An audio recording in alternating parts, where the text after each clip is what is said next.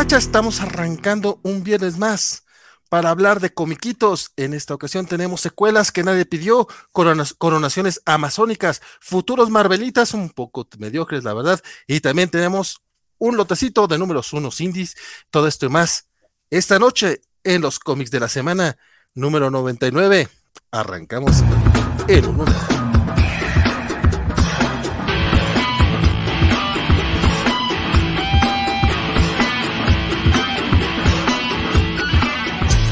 general a todos a los que ya se encuentran por acá en el chat, principalmente al buen David Martín del Campo, que fue el primerito en llegar a saludar hace ratito, dijo, soy, soy quiero ser el primero en el chat en llegar a saludar. También se encuentra mi querido Fercano y y ay, hoy, hoy, hoy, son los únicos, bueno, son los únicos que se han manifestado ahorita. Pues claro, como estamos empezando temprano, ya, ya, ya los habíamos desacostumbrado, pero esa es la idea, es tenerlos así como que pensando a ver qué onda, qué pasará, qué pasará, qué misterio habrá.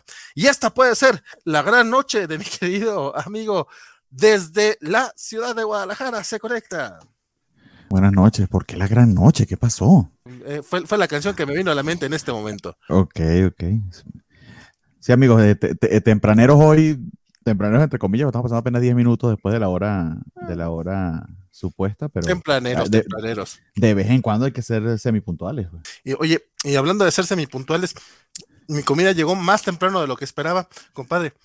Puedes saludar a la gente que va llegando al chat. Pues sí, vamos saludándolo. Va, va, va a ir Valentina a buscar su Uber Eats, entonces yo lo voy saludando. Eh, tenemos por acá al señor David Martín, Martín, del Campo Zúñiga, que nos saludó de las nueve y cuarto. Felicitaciones, amigo, que estuviste desde tempranito.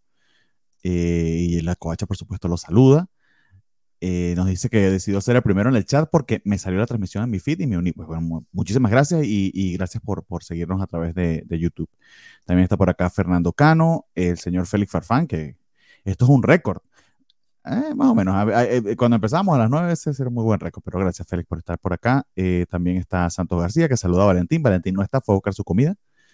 Y nos pregunta y sabía que por qué tan de madrugada, porque de vez en cuando hay que ser puntuales o semipuntuales, porque se supone que el programa es a las 9 y media.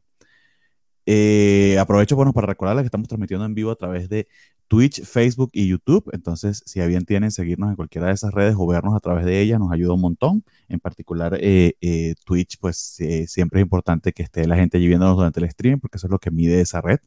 Y a su vez, pues salimos en audio por todas las plataformas habidas y por haber. Entonces, esto es un buen momento para recordarles también en este momento, si nos están escuchando en audio, denle pausa al podcast vayan a la plataforma de, de, su escogencia y colóquenos, por favor, cinco estrellas en Spotify, en iTunes, en Apple Podcast, donde ya bien tengan y un comentario, porque todo eso ayuda. Y mira, hice tiempo y volvió Valentín. Espero que con su comida le haya dado propina a Uber Eats. Sí, por supuesto que sí. Saludamos también. Esto es importante, amigo, por cierto, porque no sabían que me lo comentó uno Uber Eats. Las propinas que le dan a ellos a través de la aplicación les quitan un montón por impuestos. Así que si pueden, dénsela en efectivo. Félix Farsar ya se anda haciendo por acá presente en el chat, tanto de YouTube como de, como de, Twitch. Y dice que si no se puede dar seis estrellas, lamentablemente no, compadre, todavía no. Puedes crearte una cuenta alterna, llámala Farfan Félix y te te unes y nos das una sola estrella en esa cuenta, entonces ahí serían seis. Y, de asvergas por parte de nuestro querido Bernardo Arteaga. Humberto Marrendez, buenas, buenas noches, compadre, ¿cómo estamos? Este, Isaías también ya está conectando por acá. ¿Por qué tan de madrugada? Pues ya ves, compadre, a veces. Santo García, saludos, ¿cómo estás, compadre? Gracias. Todas esas ya las leí. Ah, perdón, perdón, perdón. Puedes leerlas otra vez para que sepa que tú las leíste. Y, y también al buen Rodrigo Díaz, que se hace presente por acá. Pues bueno, hoy tenemos un programa, no, no voy a decir que corto, porque eso dije la, semana pasada, pero hoy, por cuestiones ajenas a su control, no nos acompañaron Francisco Espinosa y Axel Alonso. Oh. No mandaron videitos, pero de todas maneras, oh. pero sí les mandan muchos saludos y mucho cariño a todo el chat y prometen estar con nosotros la próxima semana, que cumpliremos 100, 100 programas de los cómics de la semana. Así que vayan dejándonos sus propuestas, sus ideas para, para lo, cómo podremos festejarlo no prometo que se vaya a tomar en cuenta, pero se leerán todas. Al menos nos, podemos poner una corbatita, algo, ¿no? Digo yo. Eh, sí. Eso pudiera, ser una idea. Ya veremos, ya veremos. una playera de esas que tienen como un smoking impreso, ¿no? Una corbatita, ¿usted ve cómo se la pone y dónde? Ya hace rato, te, estoy diciendo hace unos 10, 15 años por lo menos. Este, y esta semana creo que no hay muchas noticias realmente ñoñas. O sea, bueno, ñoñas sí, obviamente hay noticias ñoñas, pero eso se hablará el próximo martes. Noticias comiqueras así tan, tan fuertes como las que tuvimos la semana pasada. Y para evitar la anarquía que se vivió en el programa número 98 de los cómics de la semana, hoy arrancamos con los cómics de DC. Mi querido Bernardo, a menos de que haya algo más por ahí pendiente que se me esté olvidando, que, que, me, que yo me esté acelerando. No, amigo, que yo sepa, no. Esta es una semana de verdad bastante. Escogieron una buena semana Axel y, y Francisco para no venir, porque bien, bien, bien light bien light y aparte malito. Pero de eso, de eso hablamos en un momento más. Estos son los cómics DC de la semana.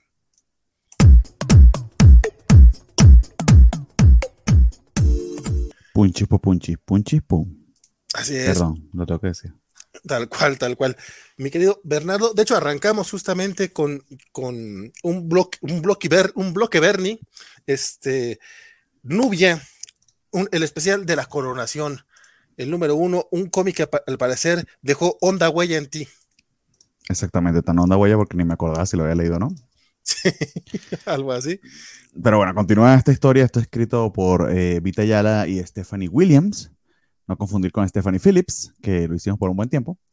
Eh, básicamente un epílogo al juicio de las Amazonas eh, y también funciona como una especie de número cero o número alfa para una serie nueva que va a haber de Nubia, que se va a llamar Nubia, eh, Reina de las Amazonas.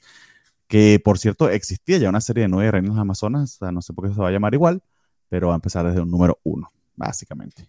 A ver, Nubia, tus ojos fríos como la nubia. No, eso pasa cuando no tengo nada que agregar al cómic. Mi querido ¿qué tal estuvo? No, y eso lo edito luego del podcast para que aunque sea no pasemos a Esa no mentiras. Eh, eh, es un especial con un montón de. le, quieres quitar el color, le quieres quitar el sabor. No, pues nada más haría eso.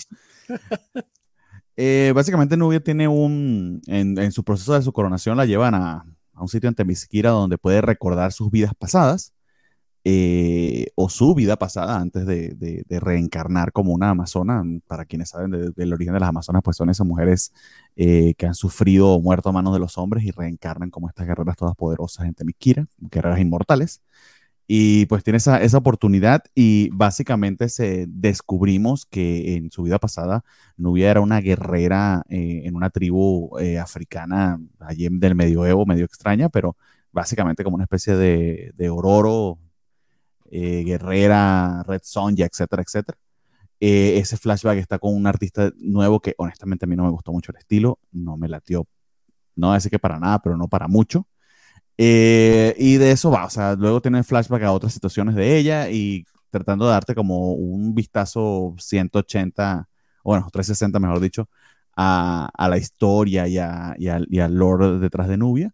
Funciona bastante bien en ese aspecto, pero eh, digamos que tantos artistas disímiles entre sí a mí no me, no me gustaron mucho, no me latieron mucho, me, me, me dieron una, una impresión de, de, un, de, un, tanto de desarreglo que es la misma impresión que, por cierto, me dejó eh, toda, la, toda la serie eh, eh, de, de, los juicios de las Amazonas o de, o las pruebas de las Amazonas, que, que fue el, el, previo a esto. pero continúa siendo interesante, o sea, a pesar de que lo siento desordenado y fracturado, sigue siendo lo suficientemente interesante como para mantenerme leyendo. Todas las semanas hay un número de Wonder Woman, o de, mejor dicho, en este caso de las Amazonas o vinculado al mundo de Temisquira. Y veo mucho que están viendo a Nubia como una figura central bueno, eh, y, dado los tiempos, una mujer este, afroamericana muy fuerte, guerrera, eh, líder, etcétera, se me parece muchísimo Ororo, entonces como que por ahí van, van, los tiros y no, no, no, no, tendría nada de quejarme en ese aspecto porque al menos es algo fresco y relativamente nuevo. Entonces, a ver qué tal, qué tal se va la nueva serie, pero este número en particular, a menos que seas muy fan de Nubia, muy fan de Wonder Woman, pues yo no lo recomendaría. Pero está bien, eso es todo, básicamente. That's it. Está bien. Nubia, el especial de. La verdad es que yo no he estado siguiendo todo este tema de, la Mujer Maravilla.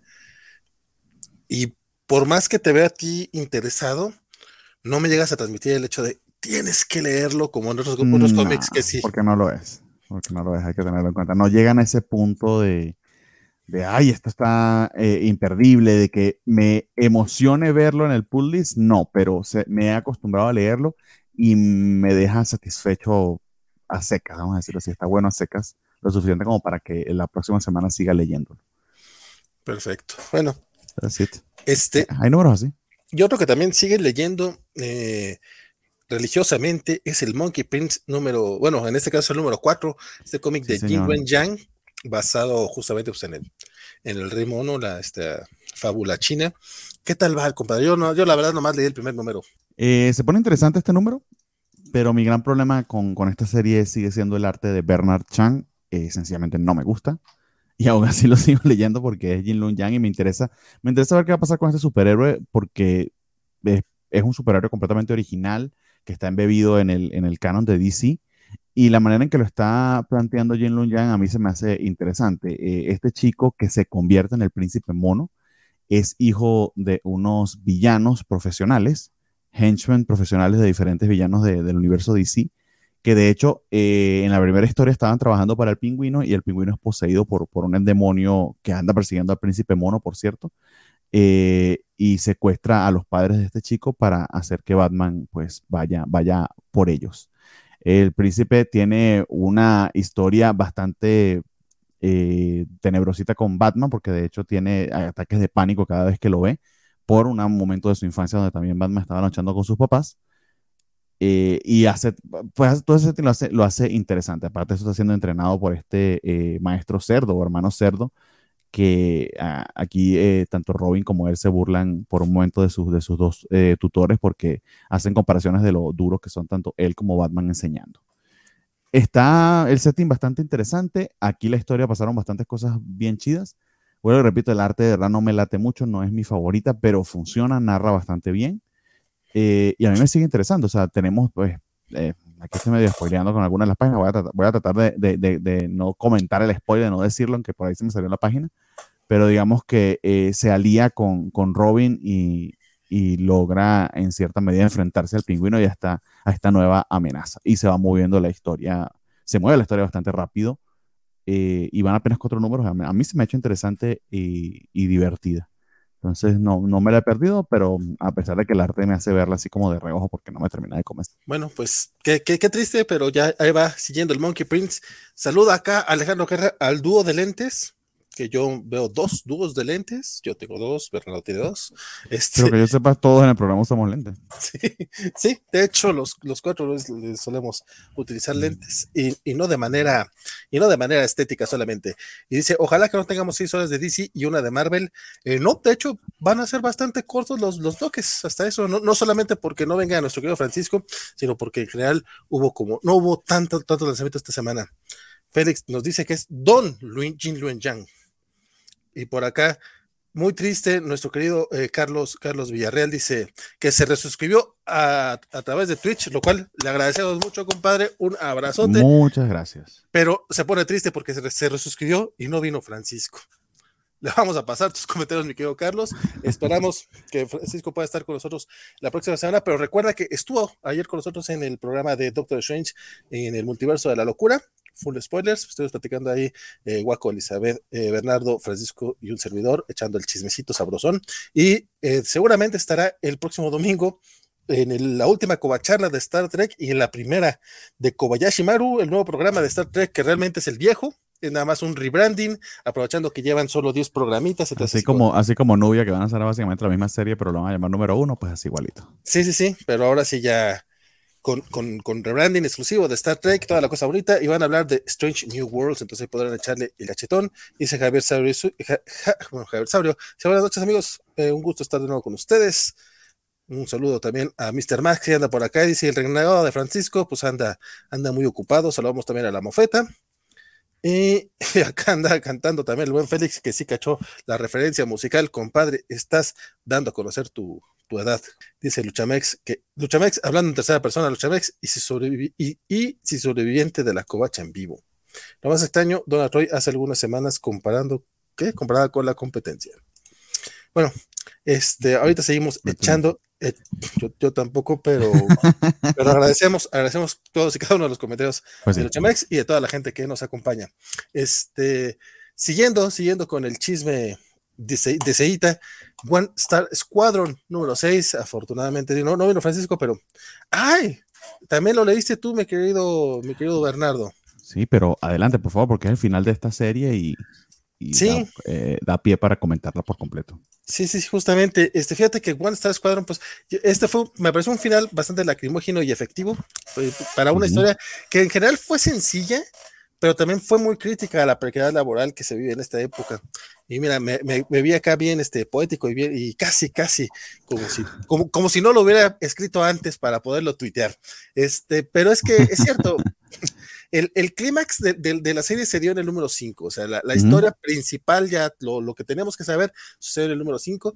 Este último número, este epílogo, fue, fue mucho más, este, fue mucho más emocional, fue el, el terminar el, pues el final del arco de, de, Retornado, básicamente para lo que él entiende cómo es ser un héroe, vemos qué es lo que pasa con, con los que, con, el culpable de, que se haya eh, destruido las oficinas de Western Squadron y cómo, a fin de cuentas, pues la vida sigue su curso, la gente tiene que trabajar, tiene que ver dónde está, es que si serie está bien, este, es, bastante, es bastante triste y, puedes este, empatizar bastante. Me encanta justamente esta escena que estamos viendo en la que eh, Tornado Rojo entiende que vale más ayudar a una persona en corto que pueda tener más impacto a, nivel general que pelear contra monstruos gigantes, básicamente. Pero es eso, es una historia muy humana. Mark Russell se lució en esta, en esa historia, ya lo he mencionado, este, este comiquito que lo tengo visto para un TPB. Eh, no creo que vaya a salir en hardcover. Si sale primero en hardcover, igual sí me lo compraría, pero no, mm, no creo que esté a un nivel de los Picapiedra, por ejemplo. Digo, comparándolo con otra historia de Mark Russell, ¿no? Porque suena bien. Sí, gente que no sepa que Mark Russell escribió ese cómic de los Picapiedra va a decir, ¿esto qué tiene que ver con nada? Em, el arte también de este. Ay, es. es este, no, es Steve, Steve Lever. Steve Lever. el, el, mismo de Jimmy, el mismo de Jimmy Olsen. Cierto. Es, ayuda mucho también que tiene este estilo muy, muy, una línea muy firme, muy, muy, pero también muy expresiva. Ayuda a, a, la humanidad del mismo, del mismo, de la misma serie. La verdad es que chulada, chulada de cómic que sí les recomendaría leer, pero también este, también depende de cómo estén en su, en su etapa actual de, en su vida. A lo mejor les puede doler más que, más que a otras personas. A mí me dolió mucho, honestamente. Y mira, y eso que, tengo chamba y todo el rollo, pero ay, qué, qué, triste y qué real está este asunto. Bernardo, tú hiciste catch up, tú te aventaste la historia casi, casi en, el último par de meses, si no estoy mal. Sí, exactamente, como por el número 4 hice, hice catch up porque no, ah, no, lo había leído. ¿Qué te pareció? no, de verdad que esto es precioso. Eh, increíblemente profunda, increíblemente em, actual, se, lee a, la vez como ciertamente una historia de superhéroes, pero una reflexión sobre nuestra sociedad y sobre la manera eh, en que estamos organizados y sobre lo que significa realmente ser un héroe. Eh, sin, sin, sin, demasiada espectacularidad, pero sí con muchísima eh, profundidad y certeza. Creo que Mark Russell hace un trabajo maravilloso en demostrar que la bondad y el, y la vocación heroica eh, va mucho más allá de, del flashy que los flashy que puedan ser eh, otros héroes. Eh, la disfruté un montón. Creo que el arte de Steve Lieber estuvo perfecto, ideal para la historia. El tono, el setting, las expresiones de los personajes, el movimiento entre paneles está de, verdad maravilloso y, y sí, o sea, supremamente recomendado. Eh, estoy viendo que aún no está disponible o no ha salido la preventa del recopilado, pero espero que, así pronto sea. Eh, creería que por el nombre de los autores no debería tener inconvenientes para ello, pero los singles pues también están disponibles. En cualquiera de las dos formas creo que vale muchísimo, muchísimo la pena. Yo sí estoy muy, muy pendiente del, tepecito porque es una historia que se presta mucho para relectura eh, y, y ciertamente tal como dice Valentín, te puede, te puede pegar o te puede, te, puede tener impacto en diferentes niveles porque ciertamente habla de la precariedad en la que, en la que muchos asalariados nos encontramos. Entonces, eh, eh, nada, o sea, eh, genial esta historia, ¿verdad? De cabo a rabo. Supremamente recomendada. Sí, sí, bastantito. De hecho, por acá preguntaba Félix Farsas que si entonces los Hero for Hire de DC no son recomendables. Este, no comprar, no comprar, todo lo contrario. O sea, lo, lo que digo es que a lo mejor no tiene el, nivel de calidad de, los picapiedra, algo así, que, digo que no, no requeriría el hardcover, pero sí creo que sí me, bueno, no sé si sea recomendación para todos, no porque sea, uy, complicada, mucho menos a lo mejor habrá gente que no le guste algo tan, tan mundano en algo de superhéroes, a mí, a mí me encantan este tipo de historias. De hecho, a mí me gustan mucho las historias que son muy en corte humano, muy en corte, así, corte, eh, en corte cercano. Ah, cercano, cercano a las personas, algo con lo que puedas empatizar. Eh, ah, por ejemplo, Jessica Jones a mí me encanta y creo que eso es lo que tiene, que es una persona bastante humana. O sea, podrá tener superpoderes o lo que tú quieras, pero tan falible, tan llena de errores, igual que todos los de Star Squadron, o sea, me, me encantan ese tipo de personajes. Este, pero por eso digo, o sea, en un tepecito sin ningún problema. Si sale primero en hardcover, igual yo sí me lo compraría en hardcover. Puede ser, porque de hecho eso es lo que estaba haciendo DC con algunos títulos y, creo que con ciertos autores que en librerías venden muy bien. Entonces supongo que a eso están apuntando. Aunque me extraña que a estas alturas, que sale el último número, aún no esté disponible para preventa. Al menos en Amazon México no, tendría que ver el Amazon gringo a ver si, si ahí estaría el recopilado. Lo que sí es que fue una historia como de muy bajo perfil, ¿no? Eh, sí, en cierta medida no se hizo tanto, tanto voz, pero creo que, o sea, no he escuchado la primera crítica negativa. O sea, en líneas generales, en líneas generales ha gustado mucho y es que no tiene, no tiene nada de, de qué de qué quejarse. O sea, está redondita, eh, dos ah, artistas en plena facultad de sus, en plena facultad de sus capacidades y están haciendo un trabajo maravilloso. Sí, sí. No sé si sabías que después de, esta serie quiere que Mark Russell y Steve Lieber hagan una de los Heroes for Hire en Marvel. pues no estaría mal.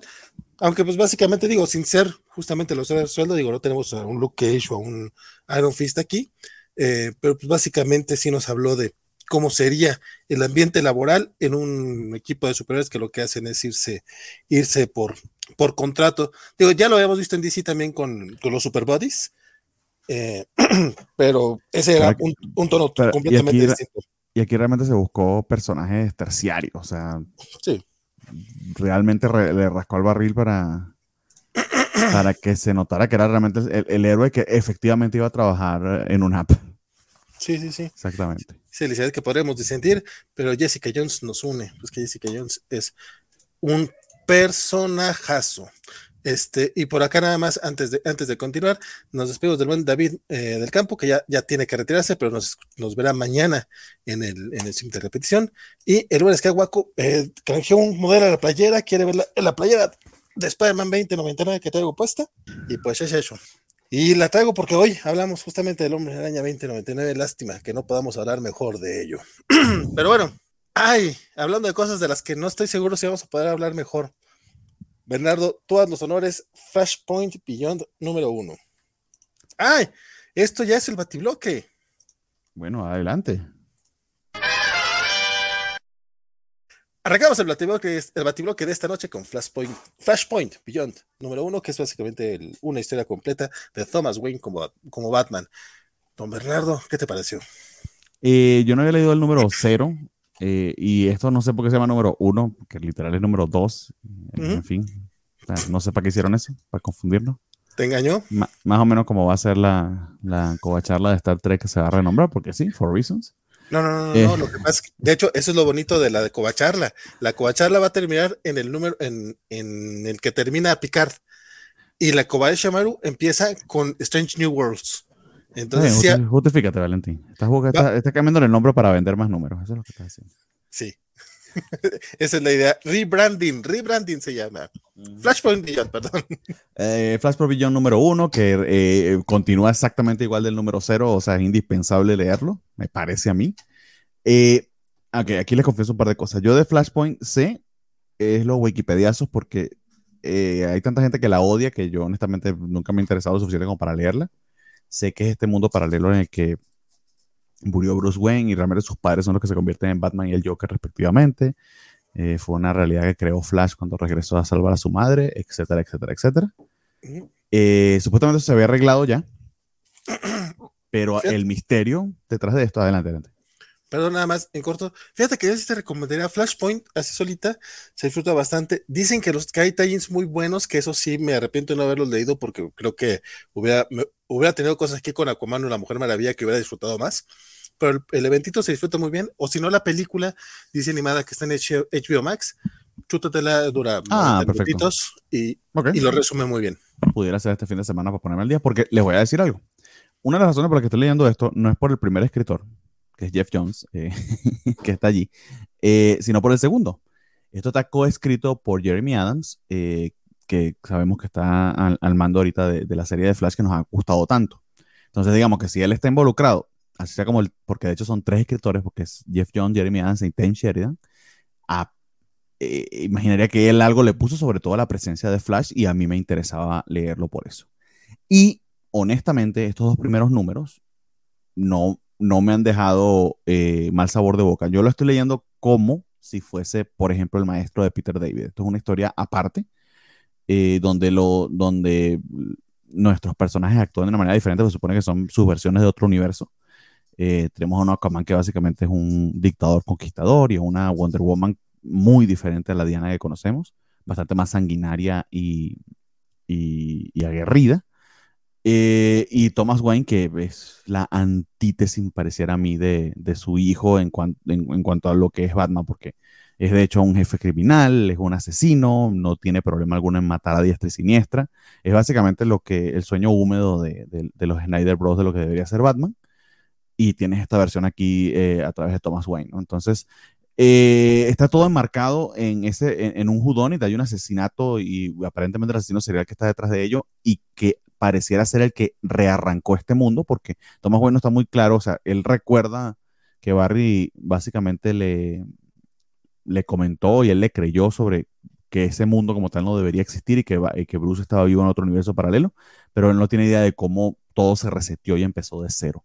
Entonces, hasta ahora va bastante bien, sorprendentemente.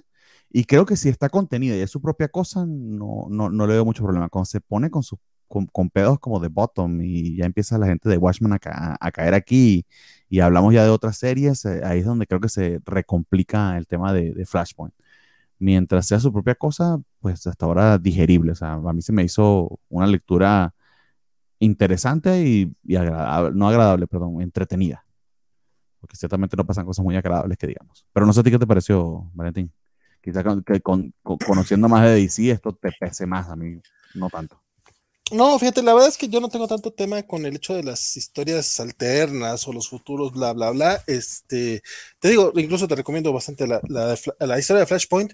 Yo creo que lo, que lo que más nos, nos, molesta a las personas con Flashpoint, a los ñoños, que, que, los ñoños somos buenos para quejarnos de lo que sea, entonces eso no, no, no, debe de extrañarnos. Sí, no.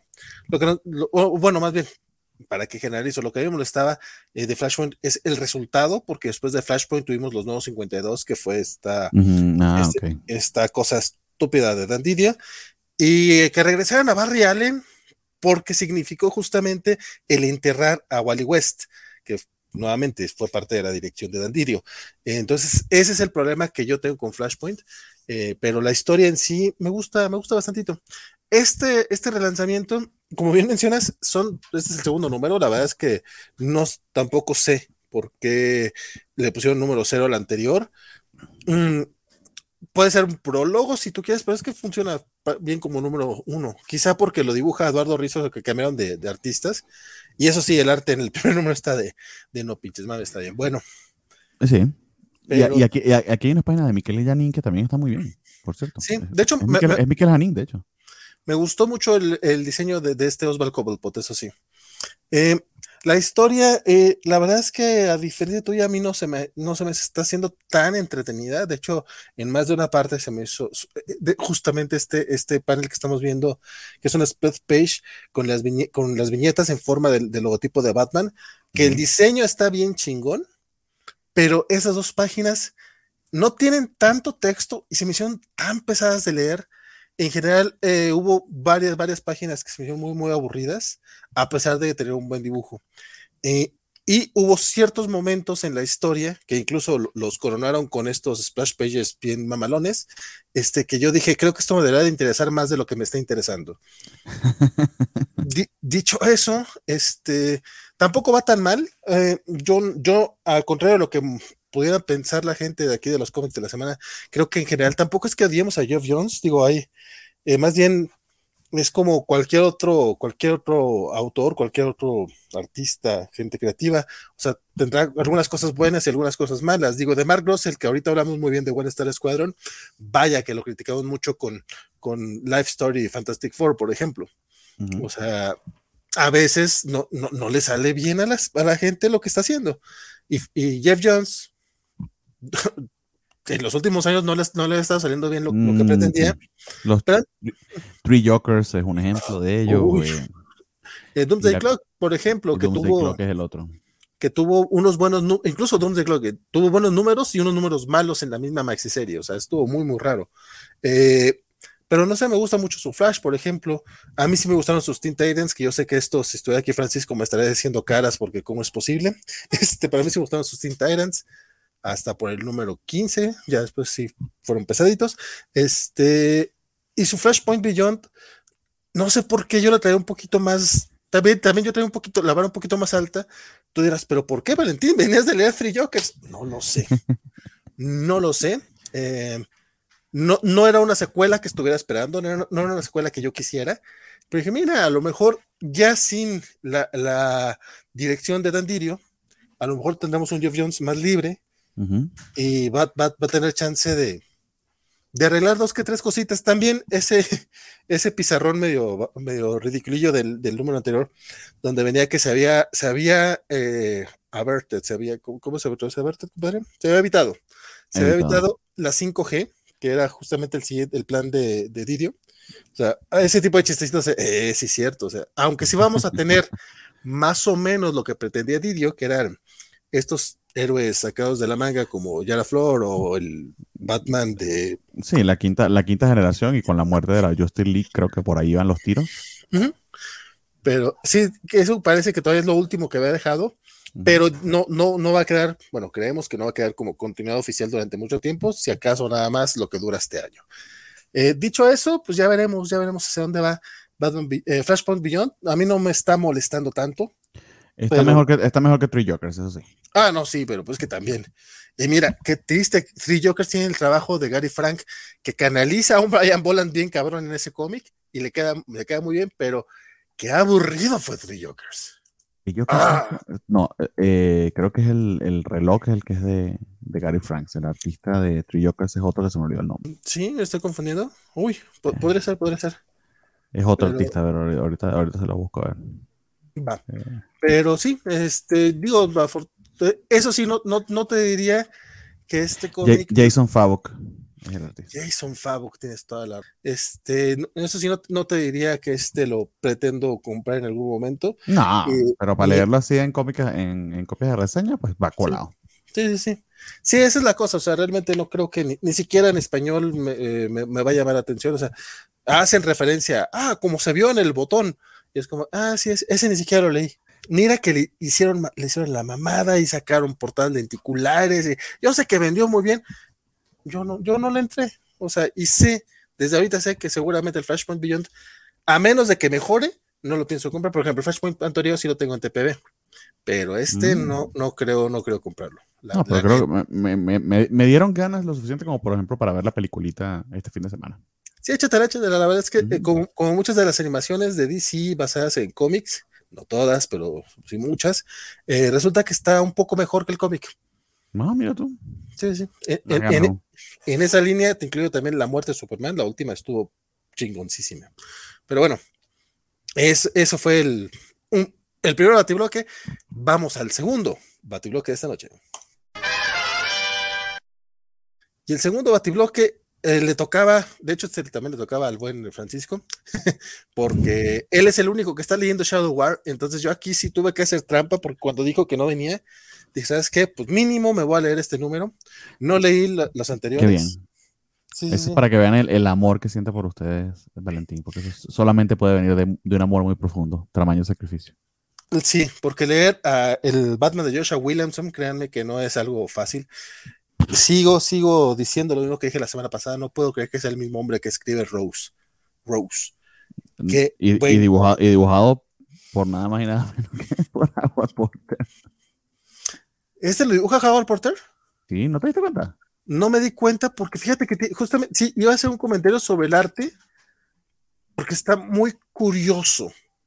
No voy a decir que, que está, no, es no, no, no, la portada es de Howard Porter. Ya, ya, el, sí, el interior es de Trevor Hersing. No, no, no, no, el interior es de Howard Porter. Entonces está mal. Entonces está mal acá. No parece Trevor. Trevor, eh, creo, que, creo, que, el colorista y no sé si él mismo se está entintando o si alguien más lo está haciendo, pero le hacen que lo dije cuando lo vi el, primer número de Shadow, porque la otro Shadow War también lo dibujó él. Eh, el, colorista, creo que es el colorista valentintado, no sabría decirles, pero le hacen un muy gran, muy, muy buen trabajo. O sea, cambia bastante el arte, pero sí se ve que es, aquí se ve mucho que es Porter. Mira tú, en League of Comic Legends viene que es el portadista nada más y viene como artista Trevor Hersin y colorista Rain Veredo. Bueno, eh, si es Howard Porter, eh, entonces ahí cambia completamente mi opinión, porque, está chingoncísimo el trabajo. O sea, si es Porter, ¿Ah, está chingoncísimo, sí. O sea, comparándolo con, con Howard Porter. Este, porque eh, a mí me sorprendió el dibujo, sobre todo un poquito más adelante, em, porque no es que sea un, un, trabajo muy, muy bueno. O sea, está, es, pero sí es llamativo, es, muy oscuro, es un tanto sketchy.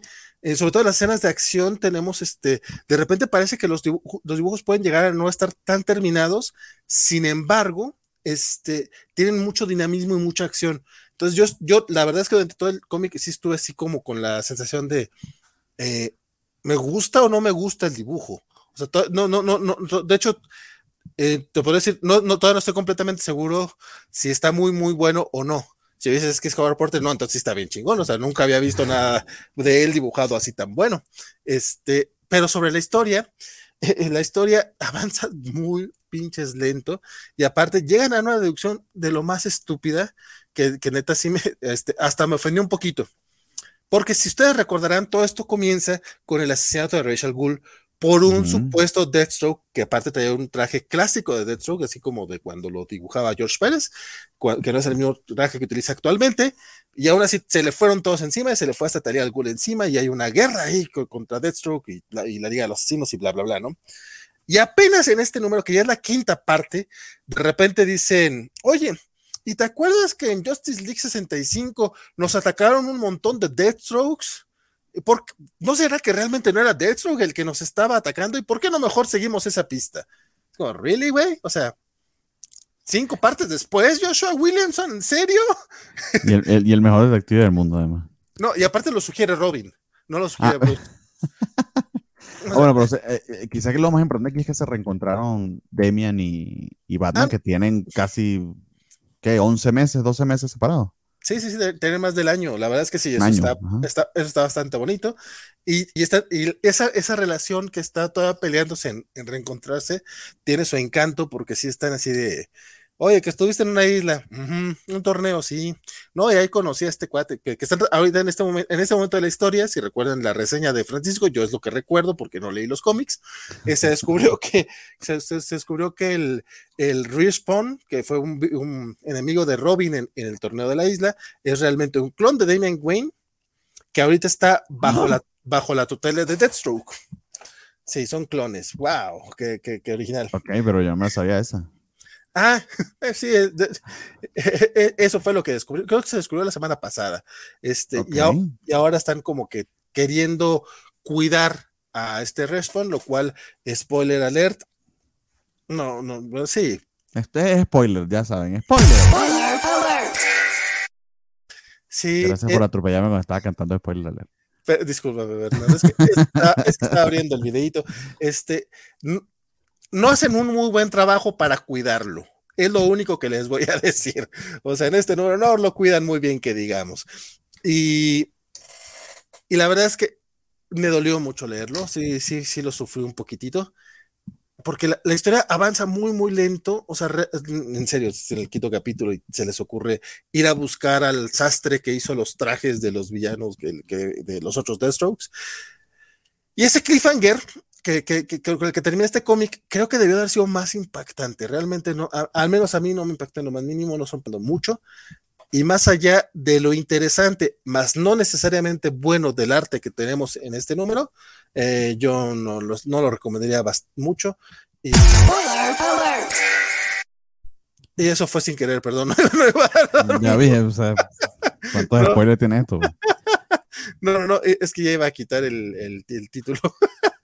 este, eh, eh, yo no, no recomiendo esto y honestamente, eh, mis respetos al buen Francisco que se lo está chutando porque mira, qué, qué valor, qué valor de ese hombre. Tiene unos comentarios por ahí de Francisco que en vez de estar aquí anda comentándonos en YouTube, imagino, en calzones. Ah, sí, es cama. cierto. Dice, Pues, "Tss, saludos, echando- echándome debajo del autobús. ¿Por qué? Si te estoy diciendo, te estoy diciendo, estás leyendo a Joshua Williamson. Si usted Batman, no viene, a usted lo echan debajo del autobús. Y dice que los primeros números de Batman de Williamson sí están chidos, para que sepan, dice Francisco Espinosa. Dice, igual llevaba cuatro números pensando si era el Deathstroke o la Deathstroke. Y dice, Era L de Stroke. para, para que nos metemos en problemas. Y dice que no es un clon de Damian, es hermano clon de Damian con el ADN de Slade y de Talia. Ok, está. No de Talía, de Talía. Bueno, Talia. Puede ser, bueno, puede ser Talía la cantante y sería bien interesante. No, es Talia al Ghul. ¿Es Talía Coño. o Talia? Yo siempre he dicho Talia. Eh, si fuera Talia, ten- tendría la, la H en medio. De hecho, creo que, que la cantante debería ser Talia, para alargar más la A, ¿no? Por favor, Pues- coméntenos, coméntenos. ¿Se pronuncia Talia o Talía? Y entonces Talia, Talía Al Ghul fue la protagonista de Marimar también. Uh, costañita era. Marimar. Dice la mofeta que está en la compu porque en Chrome sigue sin darme cobacholares. Oye, qué mala onda, eso no lo sabía mi querido mofeta, pero qué bueno que nos estás acompañando ya a través Pues de dime qué quieres, amigo, porque yo tengo 26 mil.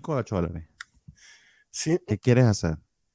mira, to- todavía no, todavía no me he animado a quitar esa rocola covacha, nomás porque cuando, cuando lo sugerí me dijeron, ah, no, nosotros sí tenemos que mostrar la playera. Si a ti te están poniendo a cantar, es tu culpa, porque Julián ha estado canjeando esa, esa No, es que Maldita recompensa. De que yo lo compre, pues. Dice Diego Bison, hola a todos. El tren de Batman en Flashpoint Night of Vengeance es buenísimo. Y dice, si, si es que está mejor que Three Jokers, no bajen tanto la barra. Pues, pues es que Eso dijimos. es comparado con, con- con el último- los últimos trabajos de- del buen Jeff Jones. Dice eh, Gallada 11, 111. Flashpoint sí tuvo muchos tie buenos, o al menos a mí me gustaron en su momento. Sí, es- yo he escuchado eso, pero honestamente los tie nunca los leí. Pero recomendaban mucho el de Aquaman y el de la Mujer Maravilla, justamente. Dice, la película animada de Flashpoint es muy parecida, Bernardo. Si no deseas leer ese arco, está en HBO, te recomienda el buen Félix. Más Lucha- que desearlo leerlo no es tiempo, amigo. Entonces, por eso prefiero la película. Vamos a ver. Sí, sí, sí. Y Mohamed dice, eh, Wanda sanguinaria y asesina. Si no leíste todo antes, una confusión. Pues más que confusión, no. No. siento que no estás eh, invirtiendo emocionalmente en el personaje. Y a Elizabeth también le gustó el central de Flashpoint. Este. Y Mohamed dice que puro, puro eh, rebranding. Elizabeth Ugalde también dice que es Talia. Porque puso la. Talia, aunque estoy suponiendo que esa mayúscula significa un acento. Lo que estoy entendiendo es que es Talia. Pero dice eh, Francisco que es Teilía. Talia al Ghul. Y, Yo y lo también- conozco como Talia al Ghul, pero bueno. Whatever. ¿Qué dijo Vale que quiere cantar? No, no, Félix, no quiero. Y Francisco, Vale recuer- recuerda el modelo de la playera y Bernie luego, luego se acomoda su playerita. Realmente me la acomodo para no verme tan. Y es que como no lleva tilde, es Talia, no Talía o Thalía. Pronunciación Talia. Talia. Sí, gracias. Para me mí, para mí, para mí es Talia al Ghul. Chan, chan, chan. Talía, eso creo que se lo dices tú. Mira, mira, si a Oscar Isaac le pueden decir Oscar Isaac en inglés, yo le puedo decir Talia al Ghul. Esto viene Valentín García. ¿Qué viene? Y, y lo hacen, y lo hacen. ¿Qué es lo que viene ahora, eh, Bernardo? Pues sigue. Pues nada. los cómics Marvel de la semana al minuto 45. tss, Esto, esto va a ser probablemente el programa más rápido de los cómics de la semana. Y eso lo digo para decir que, para decir que esto se va a alargar. Marvel Comics llega ahora a continuación.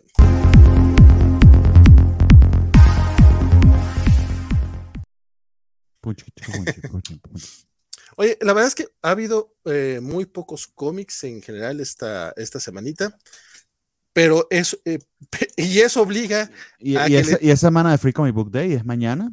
Entonces, Ah, sí, eso también. No, para no, quienes pero vayan a ir tempranito a Fantásticos Escritores, pues aprovechen. Y compren Eh, cómics, por favor. El día del Free Comic Book Day no es para que vayan a agarrar cómics gratis, también para que les compren algunos a la tienda. Gracias. Eso sería un detallazo también. No, pero aparte, aquí no te dejan ir a agarrar cómics, ¿no? Aquí sí tienes que, sí tienes que ir a dejar dinero a fuercita. No, en Guadalajara sí. Si haces una fila, eso sí le dan prioridad a los suscriptores. Ah, y se llena, hay muchísima gente. Qué bueno que se llene, pero yo decía que como no hay tantos cómics esta semana, tuvimos que llegar a algo que no solemos llegar realmente, a los cómics de Star Wars. Y esta semanita, como este mes tenemos estreno de Obi-Wan Kenobi, pues también este, Marvel lanzó un nuevo número de Obi-Wan. ¿Qué te pareció, mi querido Bernardo? Esto es escrito por Christopher Canwell, que es el, escritor de Doctor Doom y creo que de Iron Man, si mal no recuerdo. Creo. O no, o sea, puede ser que lo esté confundiendo. Este, y como una historia de Obi-Wan, pues funciona. Básicamente es Obi-Wan en, Tatooine que está eh, muerto de la hueva porque tiene que esperar que crezca Luke. y no sé si se va a hacer la serie de Disney Plus. Creo que va a tener un poquito más acción de eso, pero básicamente viene una tormenta de arena muy complicada. Eh, él ya, ya, las, ya las ha aprendido y las presiente. Entonces se va a sentar a, rememorar y a escribir sus memorias porque es lo que ha estado haciendo estos 20 años que está esperando que, que Luke crezca. Dicho eso, pues eh, se acuerda de su tiempo como Padawan o como Youngling. Creo que Padawan uno es en el templo de Coruscant y de una chica que fue su primera amiga eh, en la vida porque por si no recuerdan, pues los Jedi eh, secuestraban a los niños de edad muy temprana para alejarlos de toda, de todo attachment con sus familias y demás. Secuestran. pues sí. Bueno, pues eso es lo que hacen, ¿no? Este, a los niños que son sensitivos a la fuerza. Eh, y esta chica, pues, está pasando por una situación similar a la que, a la que pasó Grogu, por cierto, en Mandalorian, ¿no? Que a pesar de que quiere entrenarse como, como Jedi, pues eh, sabe o, o, o, necesita volver con su familia para ayudarlos por X motivo. Este, y pues los Jedi están en contra de eso porque no, no deben tener attachments. Eh, y tienes a Obi-Wan persiguiéndola para protegerla y, y la historia alrededor de eso está bonita, pero inconsecuente. No sé si más adelante vamos a seguir viendo al Obi-Wan viejito rememorando quizá otro episodio de su vida o esta misma etapa de cuando se estaba apenas empezando a entrenar. Está bastante bien escrita la historia, muy bien dibujada, pero yo se la recomendaría para comprar el single solamente a personas increíblemente fans que son muy, muy fans de Obi-Wan. Porque no me pareció que tuviera sido un verdadero gran valor, ni mucho menos. Redondita, pero esperaría, esperaría que vengan más números con más historias. That's it. Ah, y sale Vader en la portada, pero no tiene que. Sale Vader en la portada. Perdón por el spoiler. Sí, sí, es cierto, no me he dado cuenta. Se pasaron de lanzas. Me imagino que están pensando en el, en el la portada del TPB, los, pero... Eh, puede ser. Ah, sí, no, y, que obviamente sale eh, Iwan McGregor y... Ah, se me olvidó el nombre del que hizo Iwan viejito. Alex McGuinness. Alex McGuinness. Entonces, de nuevo, si eres súper fan de Obi-Wan, que estoy seguro que los hay, es, pues sí, ve y cómprala. O sea, está muy bonita la historia en esa. Dice el buen Francisco Espinosa, bonita pero inconsecuente, Star Wars en una frase, excepto Rogue One. no, tampoco, tampoco, compadre. No, no, no, no, no. No, no, viniste. No estamos hablando del, no estamos hablando del episodio 2. Dice Félix Farsar, Lord Darth Vader, Alex Guinness, yo dije McGuinness, sí, perdón, Alex Guinness, ¿cierto? Lo hizo escocés. Sí, no, me, me, pasé, me pasé un poquito. Y tú le, tú le pagaste la renta de ese mes al penthouse al dueño, Rodrigo, dice Francisco Espinosa, porque dice Rodrigo que le dio una buena lana fantástico con su JLA Avengers y dice que le regalen cómics este fin de semana, por favor. Este, el, ah, fantástico, tenía un JLA Avengers, a mí ni me llamaron, ni idea de cuánto, cuánto le habrá costado a Rodrigo, eso es un buen chisme. En nueve mil pesos. Bueno, no sé si el de, no sé si el de Rodrigo es el de nueve mil, pero, pero Fantástico tenía algunos tomos maltratados en 4.500 y otros en 9. Es lo único que yo es lo único que yo sé. Es lo único que yo sé. Dice Elizabeth Ugalde que de Star Wars, desde que estuve ahí, que ni lo mencionaban, si la verdad es que casi no le dedicamos tiempo a Star Wars. Os, Osamante resume, dice, llega tiempo, aún no hablan de DC, mi querido Osamante, mm, ya, hablamos, de DC. Sí, sí, ya estamos en el bloque Marvelita. Apenas vamos arrancando el bloque Marvelita y por acá nos dice Isaías, Speedrun de los cómics de la semana, básicamente. Y Skywalker nos dice que, eh, por cierto, que precisamente hablando de que Clea, este, un personaje de los cómics de Doctor Strange, se pronuncia eh, pues así, Clea, y no Clee, como Flea. Es que la E en inglés es I. Entonces, usualmente acompañada de la S se pronuncia así, a menos de que tenga una H antes, creo. Aunque no me crea mucho. Dice Francisco que fue un error, perdón, este, ya. sí, sí, me pasó un poco. Bueno, pero es que eso es lo que costaba el cómic, yo no supe cómo estuvo ese asunto. Yo no fui el que dije que, que lo compró, ¿verdad? Este, eh, fíjate. el, me parece una exageración. En fin, pero eh, bueno. sí, fíjate que eh, me gustó mucho el dibujo, sobre todo el de, el de, las primeras páginas, cuando vemos justamente el Obi-Wan viejito. Está muy, muy feo. Ya, ya dentro de la historia de flashback, ya no está tan bonita, bonito el arte pero bastante efectivo. A mí sí me gustó la historia, aunque eso sí, por lo que dicen al final, este sí me quedé así como que, ok, ¿y por qué conocimos a estos personajes? O sea, está, está, padre, me gustó, me gustó mucho la historia. Estoy suponiendo que, que, va a tener una consecuencia más adelante, porque esto es un número uno, ¿no? No es un one shot, pero quién sabe. Sí, sí, yo también lo quiero suponer. Digo, si aprende cosas, este, Obi-Wan, o más bien, más bien, más que aprender, este, sí lo terminan por, eh, mantenerle ese, ese, brainwash que le hace los Jedi a, sus, a sus Johnlings. Este, pero curiosamente este cómic de Star Wars sí me gustó. No soy muy fan de los cómics de Star Wars y este sí me latió, pero como bien menciona, yo me esperaría incluso a que lo traiga Panini si es que pues, lo trae. Para empezar, pues, si lo trae. Y segundo, si, si mantiene la franquicia, porque este mes, por cierto, este mes eh, Panini tiene 30 y 40% de descuento en, casi todos los cómics de Star Wars. Por, mm. si tienen algún Incluido el, el, omnibus este de Darth Vader. Sí, el omnibus sale en 1200 pesos. Entonces. ¿Con el descuento? Con el descuento, sí. No mames, no, perdón, pero. Salió muy caro, salió muy caro. De hecho, 1200 creo que sería el precio correcto de salida, yéndote un poco alto. Pero bueno, ese es otro tema.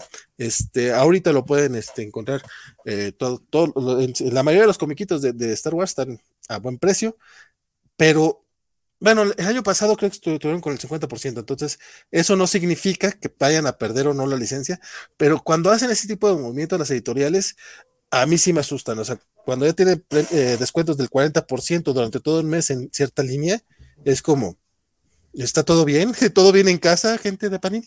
Me asustan, me asustan. bueno, pero también puede ser porque es el, mes de Star Wars, May the Fourth be with you. Esta serie, de, o sea, es que es el tipo de cosas. Esta serie debería estar sacando Panini de ser posible casi que al día, porque obviamente es un cash grab por la serie, ¿no? De hecho, van a, van a sacar el TPB de los diarios de Obi-Wan, ya, ya lo, ya lo sale, inteligente, muy bien. Sale en un par de semanitas o la semana próxima, algo así y va, recolecta los capítulos de Obi-Wan que salieron en la serie de 2015. O sea, ya, si seguiste la serie regular, ya los tienes. Si no, es un buen momento, justamente como bien mencionas, por la serie. Pero, pero sí es como, o sea, yo sí me esperaría que lo saque Panini. O, o no, no, nomás eso, o un TPB, porque los cómics están muy caros, muchachos, honestamente, 100 varos por, por, por grapas, grapas, grapas, Francisco, grapas, este, yo, yo no le entro. O sea, si tuviera un fantástico cerca, un cómic cerca, algo, algo, una tienda de cómics, este, que no me cueste el envío para pedir cosas de grapa, habría algunos números que compraría. Este no sería uno de ellos.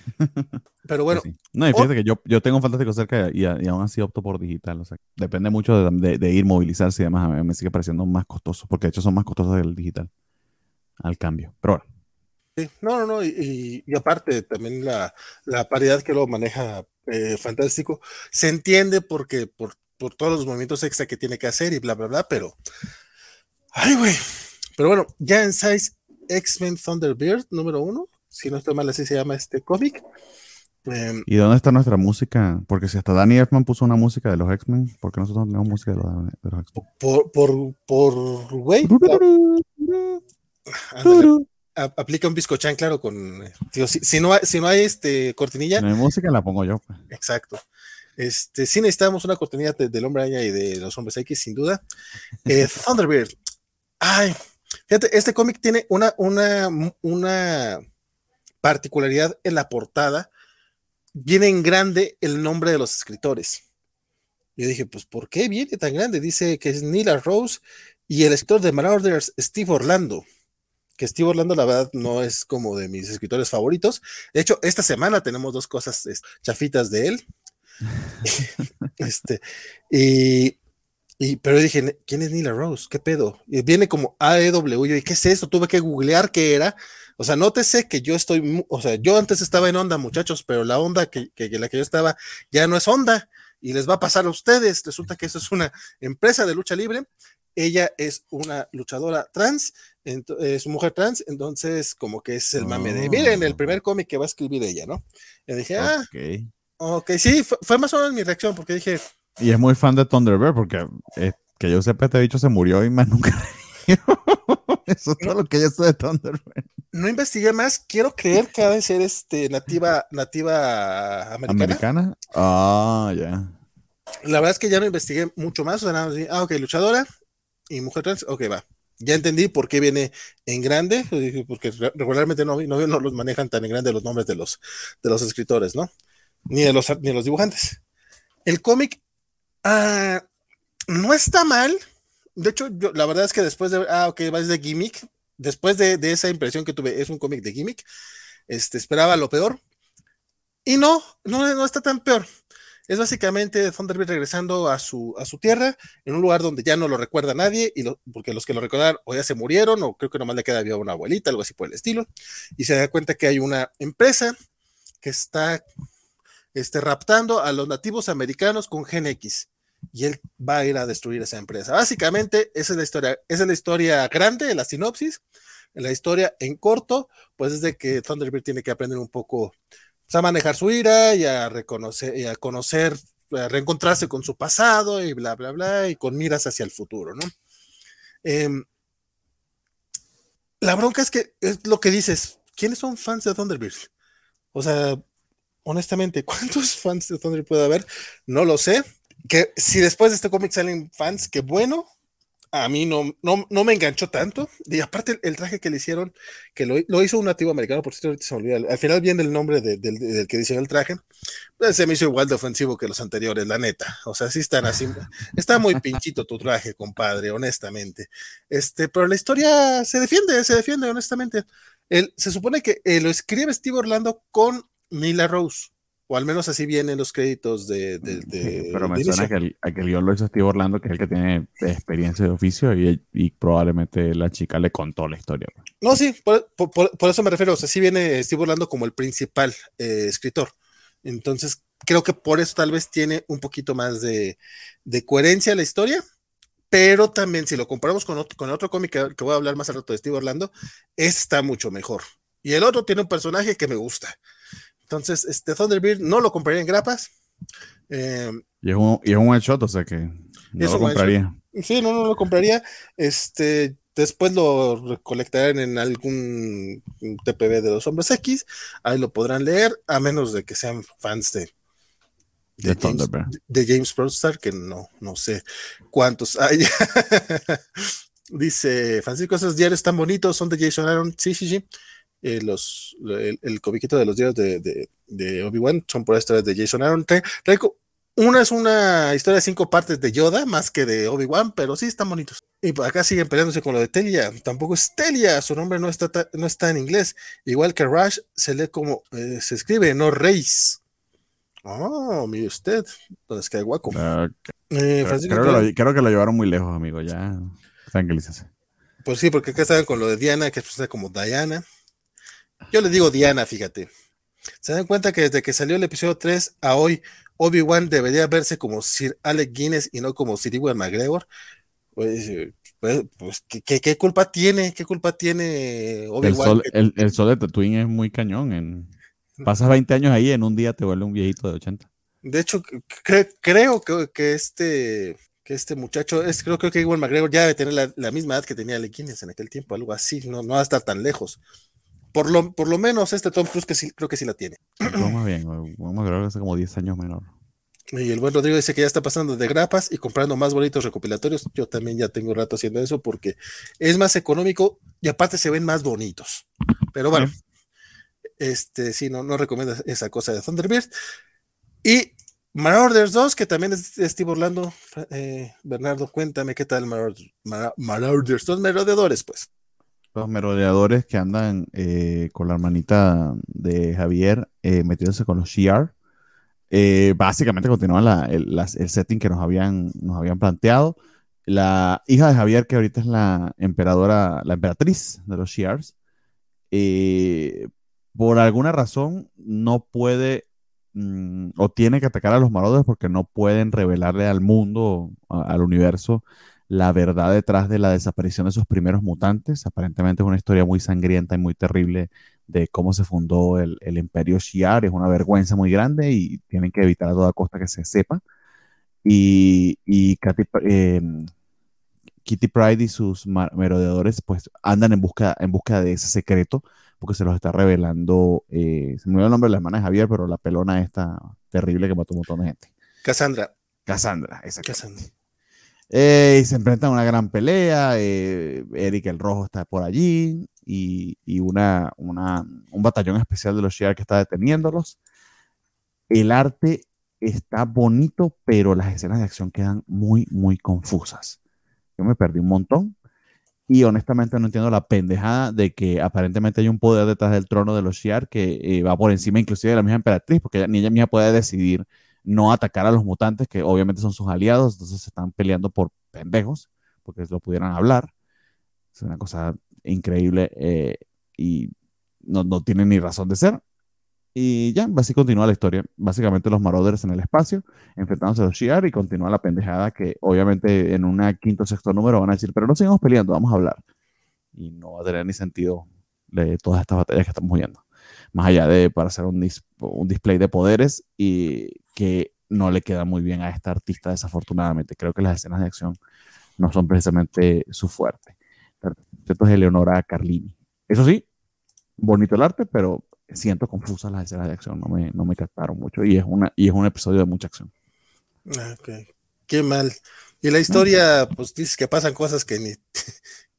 Eh, pasa cosas que tenían que pasar, que, o sea, vamos a pelear por algo por lo que pudiéramos hablar, eh, no tiene ni sentido, pero... Dice Félix, oigan, todos queremos que entre el live, don Francisco. Entonces, ¿cuántos covacholes para hacerlo presente en el live? Este, tu compadre eh, Francisco decidió hoy no estar con nosotros porque eh, leyó pocos comiquitos, entonces dice, pues, ¿para qué estar ahí si no voy a estar hablando? Entonces, esa es la razón. Si tú quieres que, se conecte, pues, dile, Francisco, conéctate. Y, creo que él necesita dólares, no covacholes. Eso también es muy cierto. Todos, todos, preferirían que, si, lo vas a convencer, convéncelo con un poco. Bueno, no te creas porque capaz de que nos mandas un cobachat. Digo, que, no es que nos agradezca, pero capaz de que lo pones. sí, pero no, es garantía de. Y, no nos aparece Francisco, ustedes dijeron, a lo mejor, mejor no, Este, pero seguimos con eh, Maestro World War M número 3. Mi querido Bernardo, este. Eh, señor. ¿Tú lo leíste? Sí, sí, sí, no lo, marqué, no lo marqué, no, bueno, si, no lo marqué, sí, sí lo leí. Este, Por eso, no como no has comentado, no sé si lo quieres comentar tú primero. Sí, eh, eh, me arranco yo, sobre todo porque hice un super catch-up de dos números que la verdad, mm. pues, este, digo, no, no fueron muchos, pero qué buenos números. La verdad es que, eh, digo, ya lo hemos dicho en todas las miniseries de Maestro hasta ahorita. Peter David hace un trabajazo, pero Gerardo Peralta, ¿Peralta se llama? No, Germán Peralta. Germán Peralta, fíjate, pensé, que estaba equivocándome con el apellido, me estaba equivocando con el nombre. Germán Peralta, qué trabajazo se avienta en esta serie. Creo que está mucho mejor que las que en las miniseries anteriores, eh, con una, línea muy firme, muy, muy concisa. Eh, no hay manera de que te pierdas, ni en las, y que ni siquiera te aburren ni las escenas de pláticas, ni las escenas de acción.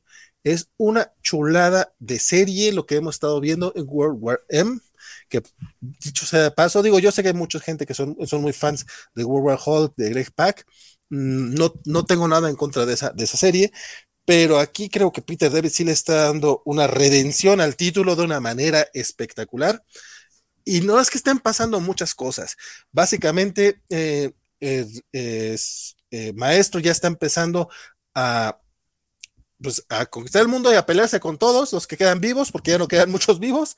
Este, la abominación eh, salió del búnker en el que estaba y eh, ya, tuvieron un pleito en, Atlantis, en el número anterior, que esa pelea contra Namor, todas las peleas, más allá del, de, lo gráfico que está bien chingón, los diálogos, la manera en la que están, este, pues viendo el momento en el que están actualmente estos personajes que ya están, que ya están viejos, en amor todavía ahí diciendo, güey, es que ni siquiera yo, yo no fui parte de los Illuminates que, que, te mandaron al espacio, o sea, yo me peleé por ellos, con ellos por eso, o sea, quiero hacer alianza y maestro está en su plan de, a mí no me digas Banner, yo soy maestro.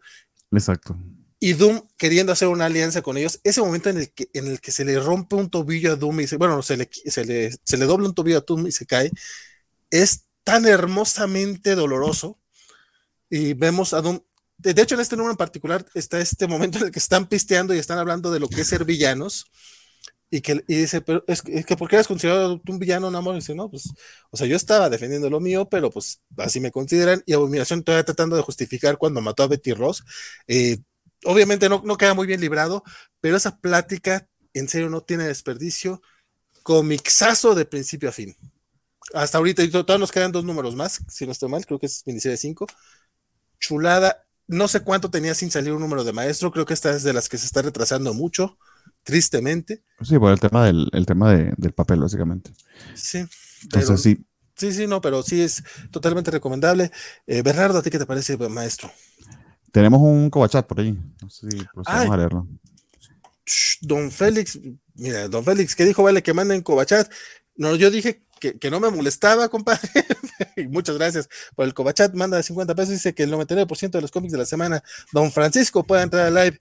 Gracias y abrazos para todos. No, abrazos a Francisco porque nos acaba de decir que somos el 1% nosotros. Gracias. Sí, sí, sí. Yo siempre he dicho que Francisco es el 50%, no el 99%. Sí. Nosotros somos, cada uno somos el 17% y, y hoy somos un poquito más. Hoy, hoy somos el 0.5 según él. Gracias. 0.33. No, no está, no está Axel. Sí, sí, sí. No, no, pero. Eh, eso, eso. Eso, es haciendo la matemática. Pero bueno, eh, no nada, coincido plenamente contigo. Es una maravilla. Este sí es uno que cada vez que sale me emociona. Es uno de los primeros que quiero leer en la semana. Y a mí sí me ha gustado todas las miniseries. La anterior con Javier Piña también me gustó bastante, con todo y que al final fue un poquito anticlimático, pero sabíamos que venía esta. Entiendo que esta es la última de las tres miniseries.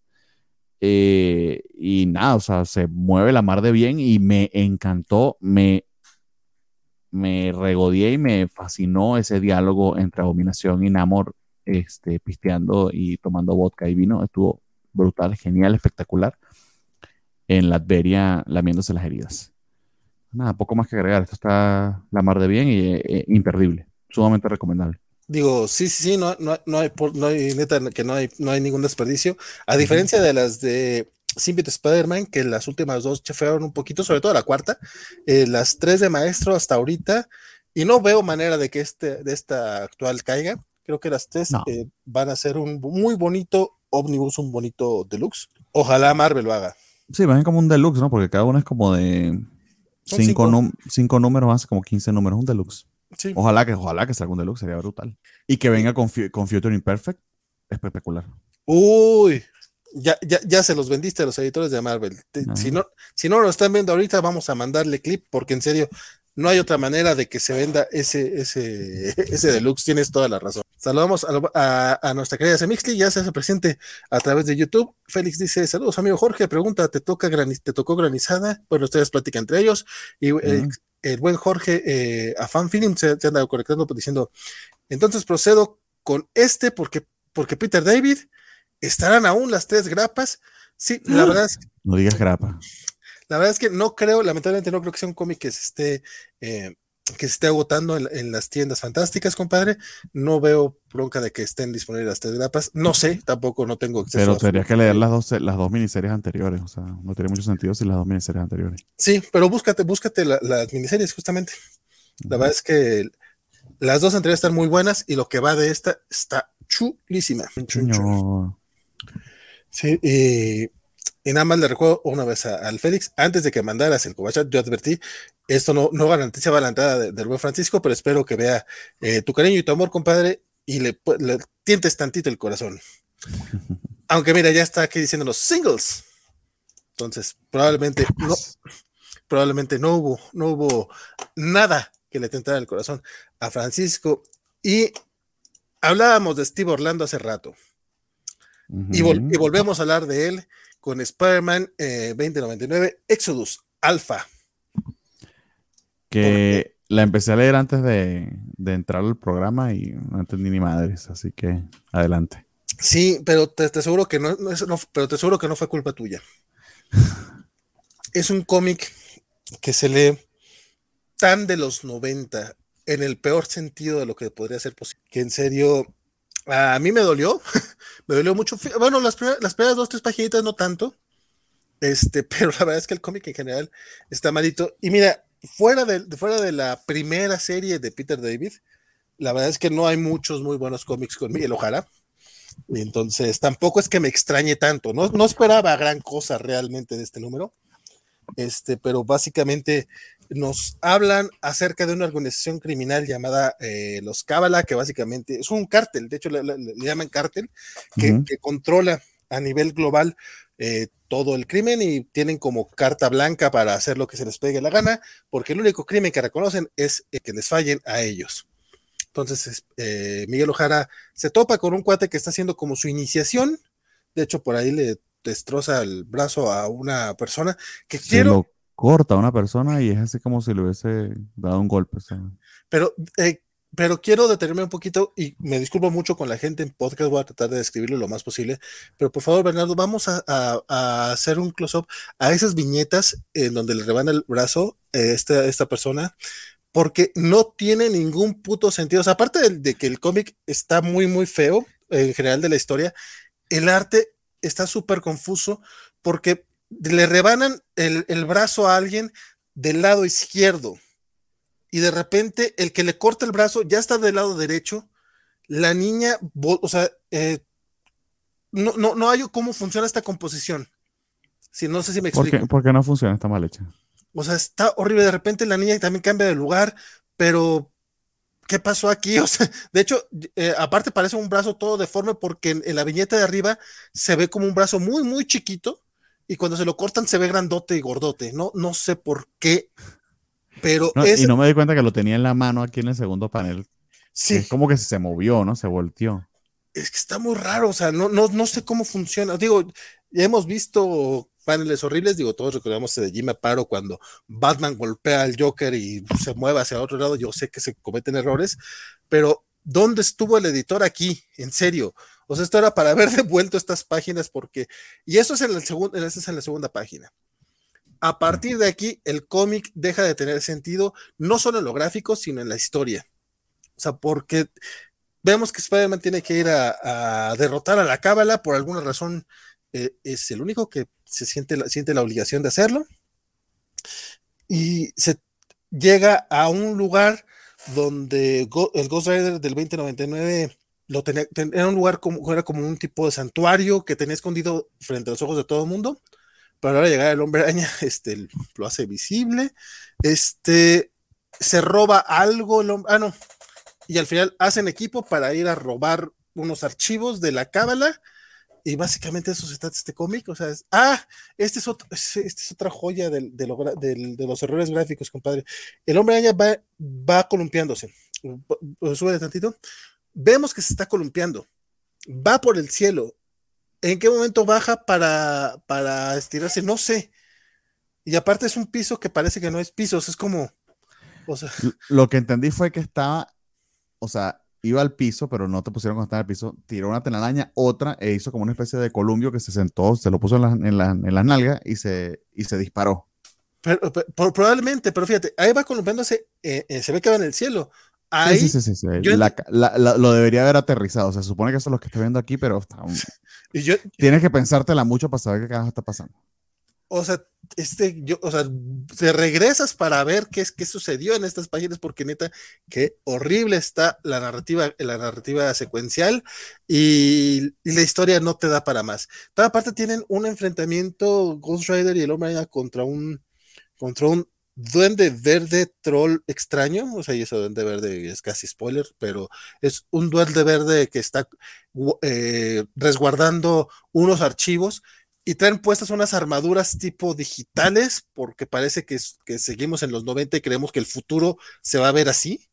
O sea, eh, ahorita, ahorita en serio, o sea, no, no, es Tron, Chihuahua, no estamos en los 80 y los 90, por eso te digo que, que, que parece cómic noventero, porque mira, se, ve, se ve futurista y va, va a rescatar unos archivos encriptados. No digo que no hay archivos encriptados en, este, en, este, en la actualidad y que en el futuro no vaya a dejar de haber. No digo que no sean importantes, no digo que no se puedan robar, pero la manera en que le dan tanto es, es como si mi papá se pusiera a hablar acerca de los CD-ROMs, por ejemplo, en los, 80, en los 90. Ay, tráete esos CD-ROMs, o no sé, como que creyendo que es algo bien súper mágico. No, ah, me dio mucho cringe este cómic y mira que, quería que me gustara, en serio quería que me gustara, pero resulta que esta semana de Steve Orlando, de, Steve Orlando, de esto a Thunderbird, prefiero a Thunderbird. Y creo que me gustó más Thunderbird porque leí esta cosa y dije, mira, el güey puede escribir cosas peores, porque el de Thunderbird tampoco está chido. Ah, otra cosa que me molestó mucho de este cómic, Spider-Man se la pasa hablando consigo, o sea, todo, todo, todo te lo va narrando. Todo. Porque está hablando como una inteligencia artificial o algo así, pero eh, muy confuso esos diálogos. Ah, no, pero Laila casi no, le madre. Laila casi no le contesta. Ah, mira tú. O sea, también. Yo como no había leído nada de Spider-Man 2099, o sea, empecé a leer eso, me confundí demasiado. O sea, también no explican un carajo. Eso sí. No es nada new y friendly. Eso también pretende que la gente sepa. Por ejemplo, yo no sé qué onda con el Ghost Rider 2099, nunca lo leí. Entonces, aquí entendí que es como líder de una secta, algo así. Tampoco me quedó muy claro. Y como que sí deberían de, de tener un poquito más de consideración para los nuevos. No es un cómic que sea. No, ese es un cómic nuevo y está revitalizando la franquicia, pues deberías, aunque se explicar un poquito. Sí, sí, sí. Mira, por acá al menos eh, Francisco sí le agradece a Don Félix, pero pues ya básicamente es de que no, no va a poder venir. Este dice, bueno, esto ya es de ellos. Apoyo la idea de Bernardo sobre el deluxe. También me han gustado todas las series de Maestro, dice el buen Diego Brizón, a quien por cierto le agradecemos mucho porque es de los que siempre nos deja mensajitos en los, en los, en YouTube. Los comentarios, En los posteriores, sí, sí, sí. Este, Francisco Espinosa dice que todos estamos esperando los deluxe del maestro y de Symbiote Spider-Man. Eh, el buen mm, Julián. de Symbiote creo que lo estás esperando tú, amigo. el, buen este. De hecho, sí, porque yo, yo, yo tengo los TPBs de Televisa. Pues, no, o sea, me gustaron mucho, pero pues yo con los TPBs de Televisa tengo. Julián dice que un hechicero lo hizo, lo, que estábamos viendo hace ratito en, en el hombre año 2099. Y es que, guaco, vean los monos del policía, que las manos del policía. Ay, no me fijé en las manos de ese güey y, dice que sinceramente ha visto cosas peores en, cuanto a lo gráfico, pero eso no lo justifica. No, la verdad es que sí está, sí está muy pinchito el, cómic. Y sí me agüitó un poco, la verdad. Uy, de hecho es bloque arácnido. Mira, lamentablemente no alcancé a. bloque arácnido sin Peter Parker, además. Exacto. Sí, ninguno. Bien, bien, curioso es. Eh, que esta semana le tocó a Miguel Ojara y a Ben Reilly, quien, dicho sea de paso, este cómic sí está bueno. Eh, la verdad es que lo que son eh, de Matías y Peter David en sus, en, sus series retro nos están entregando unos cómics que valen la pena. Miren, un cómic del, del hombre araña de Ben Reilly que alguien lo esté recomendando es complicado, que yo lo recomiendo también. Me gusta Ben Reilly, pero nunca me gustó como el hombre araña.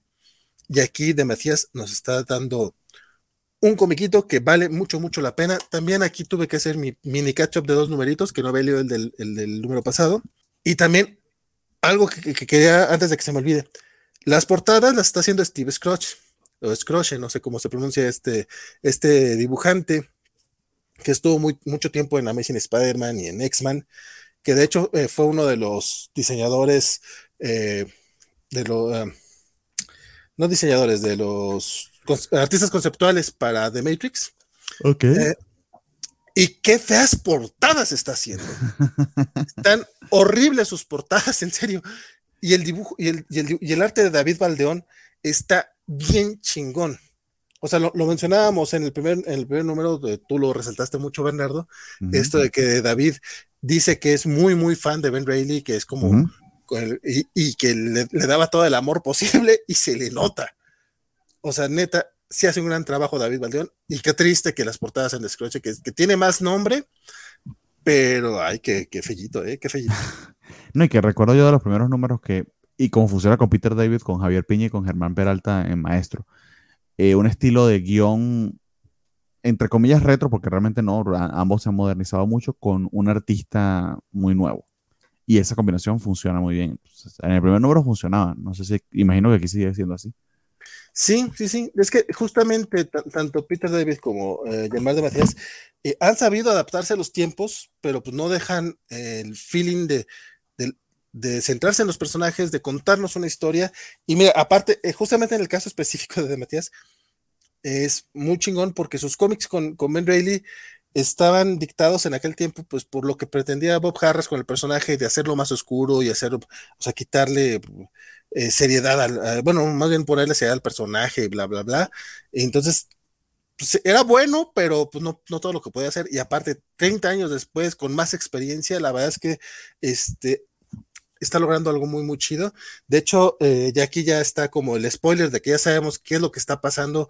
Eh, quién era quien se estaba apareciendo como el escorpión, como Lady Octopus, como eh, Kraven, incluso estuvo Kraven en el número anterior, y este Ben Reilly no sabía qué pasaba, y al final se descubre que todo era, todo quien estaba haciéndose pasar por todo eso no era el misterio, sino era Spider Side, que es uno de los clones olvidados del Chacal.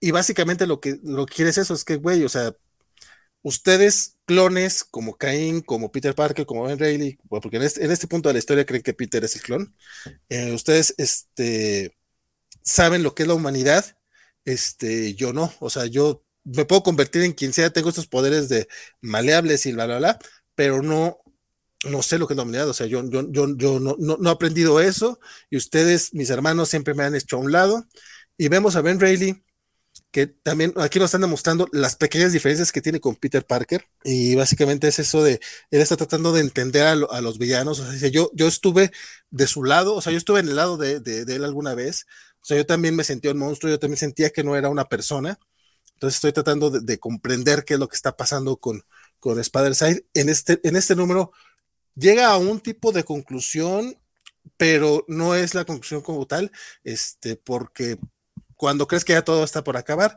hay un desmadre que se va a tener que solucionar el siguiente número. Sin embargo, hasta ahorita, eh, los cuatro números de Ben y Spider-Man, este, la verdad es que me ha gustado bastante. Eh, yo no sé cuántas miniseries van a hacer porque están haciendo, es, el, es esta propuesta Marvelita de miniseries retro, ya la vimos con, con el Symbiote Spider-Man, con Maestro, con Ben Spider-Man y con esta cosa medio horrible de, de Silver Surfer, que, que, nada más leyeron el primer número, creo tú y, y Axel, eh, que es Silver Surfer Requiem, creo que, que ese sí le salió muy fea. pero tiene sus fans. Eh, entonces, ¿quién lo.? Y, y, todo lo que está haciendo con los X-Men que están invitando también a. X-Men Legends, claro. Que fueron los Simons también a terminar una historia. Y que le salió muy fea también, por cierto. Eh, de hecho, el hermano perdido de los Summons por ahí de, ni me acuerdo el nombre del escritor. Todo eh, eso. En, fue Fabián y Ciesa. En, en, en, X-Men Legends creo que es lo único que me ha gustado hasta ahorita. Ahorita está uno de Chris Claremont que no he leído. La, eso sí me, me da culpa. Pero lo único que me ha gustado creo hasta ahorita es el de X Factor, justamente de Peter David. Pero Ben Reilly, bastante recomendable. La verdad es que era de esas, de esas historias que no creí que me fueran a gustar. Y mira tú, Ahí, va, ahí va. Así es. Y con eso, a la hora y media, estamos acabando el bloque Marvelita. Que, no sé ¿qué, está pasando aquí, muchachos. No sé qué está pasando aquí, pero lo que sí está, está, bien, vamos muy bien. ¿Cuál es el problema? No todos los programas tienen que ser de 17 horas. La semana pasada fue de 5, estuvo bien bonito. no, al final ya estábamos cayéndonos de sueño, la verdad. Pero bueno, así terminamos el bloque Marvel vámonos ya a los cómics indies de la semana.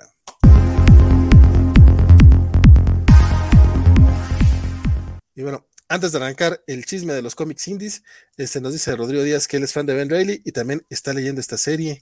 ¿Y qué te está pareciendo, compadre? ¿Te está gustando? Francisco Espirosa nada más nos pone una carita por acá que no supe de qué era. Y el buen Jorge nos dice: las leyendas han colapsado. Mm. Eh, este, no, no, pero justamente hablábamos de dos leyendas comiqueras, eh, de, eh, David y de Matías, que neta aguanten, aguantan muy, muy, bien. el cuerpo. Y estas no son leyendas, de hecho no estoy seguro quién lo escribe quién dibuja, pero Twig número uno, compadre, que en la portada se ve bien pinches bonita, pero vi que ahora leído tú y dije, no, bueno, mejor leo otras cositas. Eh, pues sí, bien, bien interesante la portada. Esto es Scotty Young escribiendo y el arte es de Kyle Stram. Y es como se ve aquí en la portada la historia de esta criaturita llamada Twig, una criaturita fantástica que es una, no sé, como un pitufo mutante o peludo, medio extraño, eh, en este mundo muy, muy, muy fantástico, que eh, básicamente su, su tarea o, lo que, a lo que se dedica eh, es una especie de mensajero o de courier. Tiene que ir por un, por una joya con esta montaña consciente que abre su enorme boca y es una cueva donde trabajan y viven muchos otros otras criaturitas y buscar una joya para entregársela a otra. Básicamente eso va la historia pero funciona muy bien porque em, en realidad el arte hace un trabajo espectacular para, para, para en este mundo de fantasía. Eh, muy ágil el guion en ese aspecto. Eh, y termina en un cliffhanger que creo que le da un twist un poquito interesante, quizá un poquito más adulto que lo que pudiéramos pensar en un principio. A mí me latió, me, me enganchó la, la, serie y sabiendo lo que Scotty John hizo con Jorge Corona con The Me, Who, The Me You Love in the Dark, creo que se llamaba la serie, que nos gustó tanto. Estoy más que dispuesto a darle beneficio de la duda a, a un guion de, de, él. De hecho, su arte se parece a la de él en el sentido de que es naif, medio, medio de dibujo animado, muy cute, muy kawaii, pudiéramos decir. Pero creo que tiene, creo yo que la serie tiene un tono un poquito más serio que eso y estoy esperando ver ese, ese twist en, en, los números siguientes. Me, me, gustó, me latió bastante y quienes están pudiéndonos ver en video, pues creo que si ven el arte se, se describe y se presenta por sí sola. Creo que hace un gran, gran trabajo este artista, Kyle Strahan, eh, en, en, darle setting y, darle mucha propiedad de gravitas a este mundo fantástico. Ah, la verdad es que sí se ve muy bonito. Este, sí, ya le había echado el ojo y sí se me ha antojado.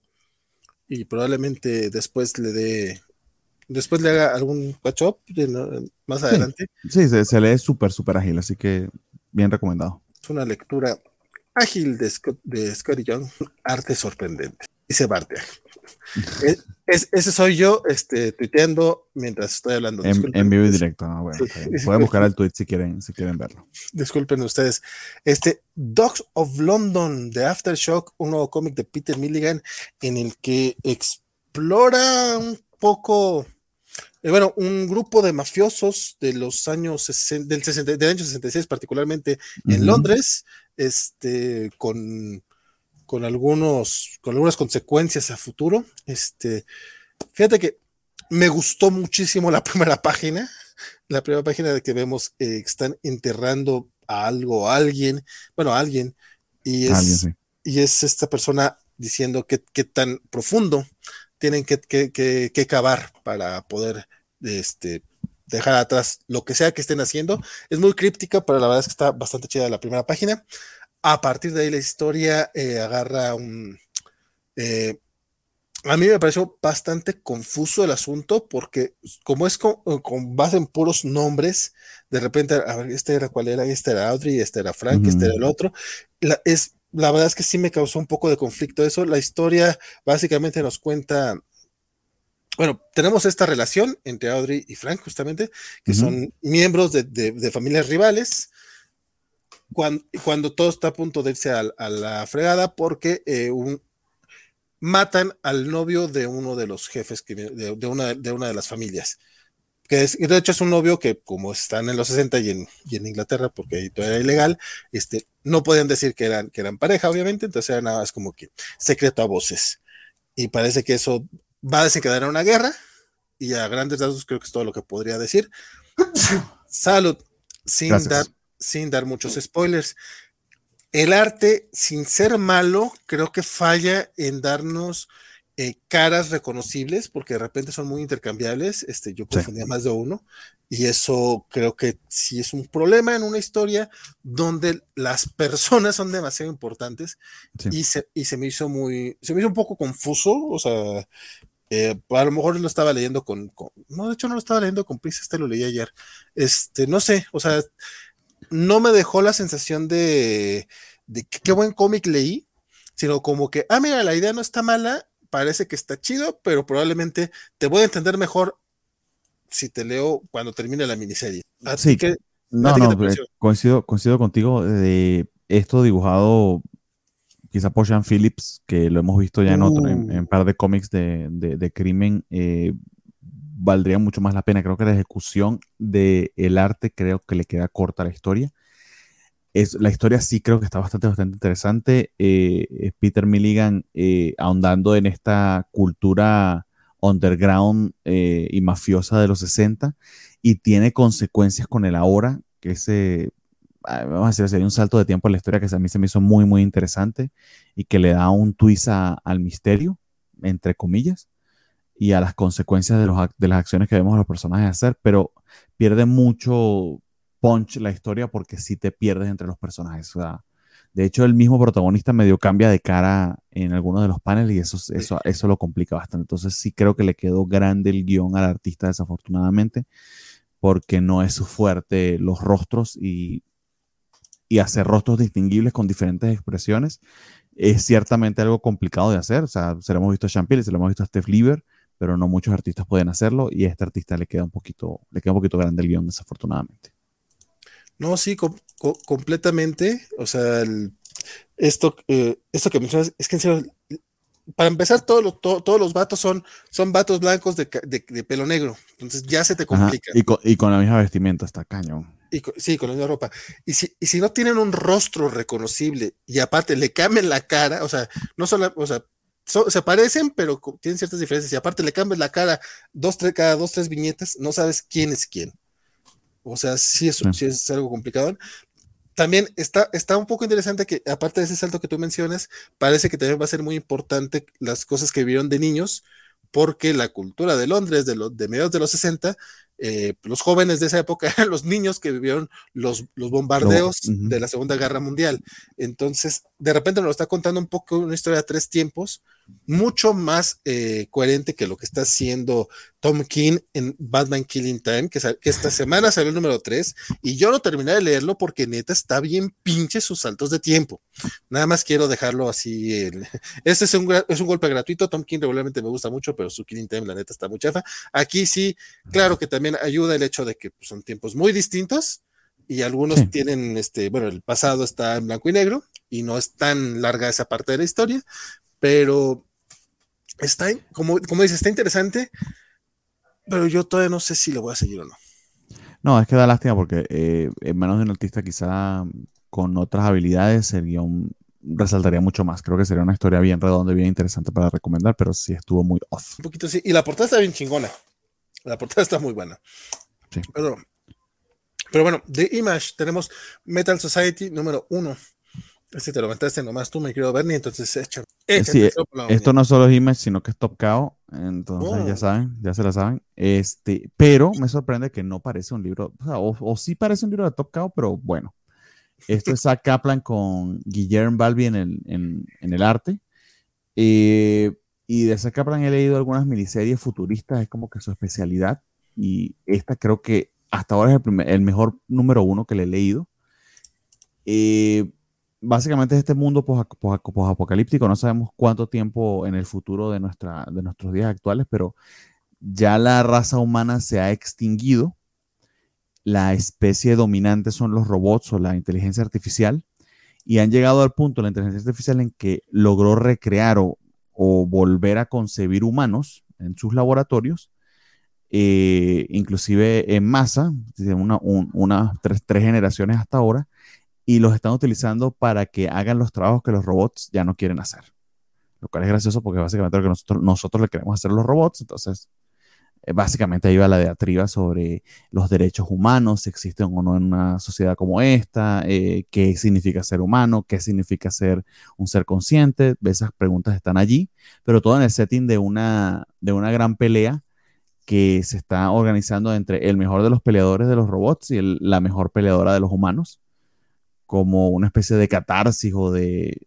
Eh, lo venden como una especie de evento para mejorar las relaciones robótico-humanas, pero también se ve como una especie de mini revolución que están organizando eh, eh, los humanos contra los robots.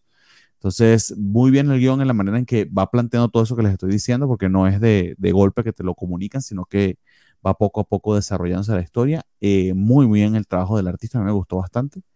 Y esta sí es una que me, me, me llamó la atención como para leer un segundo número eh, de los número uno que van hasta ahora. Twig también lo hizo, pero esta también tiene, tiene como un twist que se me hizo interesante eh, por el setting y por lo que pudiera explorarse como crítica a nuestra, a nuestra sociedad actual. Me recordó a Nodal Robos de Mark Russell, la que leímos en Agua hace poquito. Es lo que te voy a comentar. Estaba más o menos la historia por allí, pero sí que le falta un poquito de ese twist sardónico que le, que le pone Mark Russell a sus guiones. Esta es más sci-fi de, de, librito, pero igual funciona, funciona bastante, bastante. Suena, suena interesante porque me acabo de dar que dices que, que, que, que, es de Top Cow, pero no parece de Top Cow, lo cual está, pues está, está bien. Oye, eh, hablando de cosas que, que, ya sabemos de qué van, este, el siguiente comiquito es el de Red Sonja. Le, Exactamente. Le, le, sigues entrando todavía lo de Dynamite. Qué, qué valor, qué valor. Eh, no solo que es Red Sonja, sino, y si consigo el, el, número porque ya se me perdió. Ah, dice el buen eh, Jorge, dice que lo de las leyendas, las leyendas han colapsado porque los cómics de la semana va a tiempo y dice que, que eso le, seguramente lo tiene muy asustado y también nos dice que Gunsmith Alex no se va a disociar esta noche, probablemente eh, se, va a creer que va a llegar a tiempo y resulta que cuando llegue nuestro querido Alex va a decir, ¿cómo que ya terminaron? Exactamente, eso es probablemente lo que vaya a pasar. Eh, por alguna razón, ah, ya conseguí el cómic, me disculpan ahí que me estaba atorando un poquito. Esto, esto de hecho es un spin-off de la serie de Red Sonja de Mirka Andolfo. Entonces lo sigue escribiendo Mirka Andolfo, pero con esta dibujante, otra dibujante italiana de su estudio, ya les digo el nombre. Eh, queda un poquito de spoiler del, de, de, la, de, la, Red Sonja de, de Mirka Andolfo. Es Red Sonja. Que básicamente era como Long Wolf and Cop. O sea, había conseguido a esta chiquita eh, Red Sonja y terminó adoptándola y criándola. Y es la historia en el futuro de esta hija adoptiva de Red Sonja. De eso va. Esa es Red, Sheet, Red Cita. Eh, dicho eso, esto funciona independientemente y es un muy buen jumping on point porque no tienes por qué saber eso. Honestamente, no, no, no, no pesa mucho para la historia la manera en que te presentan el personaje se parece mucho a una Red Sonja, pero casi que pudieras decir es como una especie de Red Sonja 2099, aunque ese 2099 pues no está aquí en, en, el mundo de Red Sonja, sino que son unos 20 o 30 años en el futuro. Eh, y funciona bastante bien porque eh, a pesar de que es una historia de Source and Sorcery, eh, tiene un tonito menos serio y menos eh, ominoso que, que, otros libros de, de, de, Conan o de Red Sonja. Este es un poquito más, más tiradita hacia el humor y hacia la sátira. Y funciona, funciona bastante bien. Se, fluye muy bien la historia, conoces muy bien al personaje. Básicamente es una em, este, eh, ludópata empedernida que se la pasa metida en deudas y, a, y, y, y, peleando en bares y acostándose con, con lo que se consiga porque no, no, no hace diferenciaciones. Eh, y eso lo hace meterse un montón de, problemas, pero que los resuelve de una manera bastante peculiar y graciosa que la hacen, la hacen bastante divertida. Me gustó bastante este primer número, se me hizo interesante y divertido, sobre todo esta, esta paloma que la estuvo persiguiendo todo el número y, que la tenía fastidiada y ya había maldecido mil veces y era porque le estaba llevando un mensaje y la paloma insistía porque ella no, no entendía. Eso estuvo cuchi bonito y es como el motivador para el resto de la historia. Entonces, Red Cita como spin-off de esa, de esa Red Soña de Mirka funciona bastante bien, funciona por sí sola, no tienes por qué leerla, hasta ahora no creo que tengas por qué leer los números anteriores. Entonces, eh, nada, yo la voy a seguir leyendo porque sí me, sí me llamó bastante la atención y me gustó bastante el arte. La verdad es que sí sonó bastante gracioso ese tema de la paloma. casi por eso me podrías convencer. Creo, creo, que a ti te gustaría. El tono de esta historia te gustaría a ti. Sí, sí, sí gracioso. Dice eh, Nicolás Bancet que en España eso de Metal Society se llama Los Coitobots. No Ajá. sé si lo esté, no sé si, me imagino que lo esté haciendo de broma, pero podría ser que no. es broma, pero si no quieren, no es broma. Félix Falsar dice: Espera, espera, no tan rápido. Esto es oro, Valentín. No, la verdad es que no, no, me fijé de cuál decía, pero sí agradeció porque esperaba con emoción que comentáramos tanto Maestro como Dogs of London, compadre, considerando que tuvimos poquitos cómics esta semana. Qué bueno que sí entraron los que estabas esperando. Pero todavía mm. tenemos algunos comiquitos más de los cuales que comentar. Tenemos Little Monsters número 3, esta cosita chula, cos hermosa de eh, Jeff Lemire y de David Nguyen. Es en, en Nguyen, yo te decía en Nguyen, porque así Nguyen, decía yo. Se pronuncia Nguyen. Nguyen. Bueno, de estos adelante, dos, adelante. Sí, esta historia de, de, los, de los pequeños monstruitos, de los vampiritos, que si bien el segundo número eh, me, se, se me ha hecho un poquito más flojón, este me gustó más. Sigue, me sigue pareciendo que es una historia que tienes que leer en, en, tomo, ya una vez que termine por lo menos el primer arco, porque el primer número muy, muy completo, pero ya los, estos, estos dos se han ido un poquito más en presentarnos cosas muy específicas de, de los personajes, e incluso eh, temas este, hasta dolorosos, porque vemos aquí eh, cuando convierten a uno de ellos a Billy y ese momento en el que eh, pues pierde a la mamá, digo, spoiler. Y el resto de la historia no pasa gran cosa, es básicamente Billy diciéndoles, lo que pasó en el primer número, oigan, encontré un hombre vamos, nos, lo vamos a comer. No, no es cierto, porque ya no hay hombres. Nos siguen hablando un poquito, expandiendo un poquito, pero muy poquito lo que es el, mundo, el, world building. O sea, sabemos que no existen otras personas. Básicamente, los, los vampiritos creen que están ellos solos y nunca habían comido eh, sangre humana y porque mencionan que es mejor de lo que nos habían dicho, es casi casi como cuando le das a un bebé de unos seis, ocho meses, le das su primer este, cucharadita de Coca-Cola. Así están estos niños. No hagan eso, por favor. Mi papá sí lo iba a ah, hacer. No hagan eso, sí. Pero no lo hagan. Este, pero sí, sí, si alguna vez han visto cómo se pone un niño cuando le dan su primera cucharadita de coca, eh, de cuenta, así está, así, ¡ah! Vueltos locos, los vampiritos. Por supuesto, toda esa cafeína, todo ese azúcar le da un coma por. No, no, no, es como una línea de coca literal. Sí, básicamente sí, sí, sí es gracioso, pero no deben de hacerlo. Este, y por ahí vemos la aparición de otro personaje y un poco, o sea, se van desentrañando algunas tramitas, pero como número solitario está muy bien escrito, tiene un dibujo bien chingón, la portada está hermosísima pero no vale un, lo, que, lo que, bueno, sí lo vale, o sea, sí cuesta lo que cuesta un cómic de grapa, pero honestamente creo que no, no, no lo desquita. Te da muy poquita historia y muy poquito desarrollo. Eh, yo coincido, o sea, a mí me está gustando mucho esto, pero, pero sí, o sea, no les recomendaría comprarlo en grapas, este, y porque sí creo que se, se diluye mucho del impacto, porque es muy poquita historia que te entregan. Y a pesar de que Nguyen hace un trabajo maravilloso para setear el mundo, lo que está haciendo, dibujando en estos tonos de grises, pero que también colorea con esos grises, con poquito color en, en, cierta, en ciertas viñetas para que tengan impacto. Le queda muy, muy bien. Eh, y, y, y, estos protagonistas que al mismo tiempo son monstruitos que debes temer por ellos, pero también por quienes se les acercan, esto está, está muy, muy bien. El setting está interesantísimo. O sea, la idea de este montón de vampiros eh, varados en este mundo post-apocalíptico que no tienen alimento y aún así continúan viviendo, está muy interesante y Jeff Lemire lo explora muy bien. Sí, no, no, el, el, cómic como tal va muy bien, o sea, si no, no voy a hablar mal del cómic, es nada más decir, no, es, nos, nos, lo va entregando muy a cuentagotas. Cuando el primer número creo que fue muy, muy, muy, muy efectivo, estos últimos dos bien, van avanzando, pero sí, definitivamente es para esperarse. Es más o menos como somos en Screen de Children, vamos. O sea, cada cómic está chingón, pero netamente, honestamente, te vas a esperar el deluxe porque es cuando está buena la historia, sí, y leerla de corridito. Eh, de hecho, este cómic, cuando salga el, último número del arco, seguramente haremos lo propio de leerlo de corrido, porque aparte se leen en tres patadas. Se lee muy, eh, porque fluye muy bien, está muy bien escrito, y muy bien dibujado. Bueno, que son dos maestros. Sí, sí. Otro que también está así por el estilo, compadre.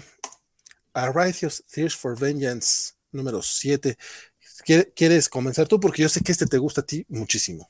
Eh, sí, pero este número funciona casi como pasó con Little Monsters. Se va a leer mejor de corrido, se lee muy rápido, está muy bien escrito y muy bien narrado. El, el arte de André Lima Araujo es maravilloso. De verdad que cada número lo disfruto un montón. Pero nos habían entregado quizá el número más completo o satisfactorio, sobre todo por, lo que no nos había revelado los números anteriores eh, en el sexto número. Y en este séptimo otra vez van acción, acción, acción. Pero es, aunque fluyen muy bien los paneles y, y, y, la narración casi silente, de verdad que le queda muy bien al tono del cómic, si es, si da sabor a poco en estas entregas individuales. Dicho eso, eh, digamos que lo que se vaticinó en el cliffhanger del número anterior, pues llega a fruición acá. Eh, eh, el chico y, Benedict Wong que habían, que habían huido de, esta banda de asesinos y de este, de este millonario que los está persiguiendo, pues los encuentran finalmente y nada, la, la mierda toca el ventilador, como dirían en inglés. Entonces, bastante, bastante bien sigue estando maravillosa esta serie, yo la disfruto un montón, se lee muy, muy rápido muy, muy ágilmente y tiene mucho valor de relectura, pero si me preguntan cómo comprarla, compré en Tepecito, obviamente. Sí. sí, no, yo de hecho sí me estoy esperando, eh, con este me voy a aplicar al, es que esos deluxe de Once and Feature y de, de Something is Here de Chile, la verdad es que están bien chulos y ya, ya quiero todos mis cómics así. Pero sí, este está chingón, digo, yo creo que cada, cada vez que sale lo, lo mencionamos, pero es que no, no, hay de otra. El arte, de hecho, si me apuras, creo que en este, este, uh, en este número, el artista que ahorita se fue, no te lo sabes mejor. André este, Lima André, Araujo. André Lima. Él creo que está incluso mucho mejor que, que números anteriores, que ya es mucho decir. Este, me, me, me sorprendió, no sé por qué me sorprendió tanto, la verdad es que me gustó muchísimo la parte artística y la historia, pues como cualquier, como cualquier buena película este, de acción y con, con un poquito de, de, thriller por ahí, que sí dice así como que, ay, mocoso pendejo, no hagas eso. O sea, sí te da esa, ese sentimiento. sí. Entonces, muy, muy, muy efectivo. A mí también me está gustando mucho a Radio Tears for Vengeance. Pero incluso, o sea, el, el cliffhanger sí se quedó así de, ay, ¿really, mamón? ¿Me vas a dejar así? Sí, es que es así, porque es de, de, muy poquito. Sí, muy, muy poquito, pero pues ahí va. Tears for Vengeance. Y sí, para, y para concluir, en serio, vamos a terminar antes de las dos horas. Al parecer así es, porque ya vamos con el último cómic de esta semana. Y eso porque me lo chuté así como de rapidito. Firepower número 20, este comiquito de Image Skybound eh, a cargo de eh, Robert Kirkman y Chris Amney. Que, que teníamos nos... tiempo sin reseñarlo.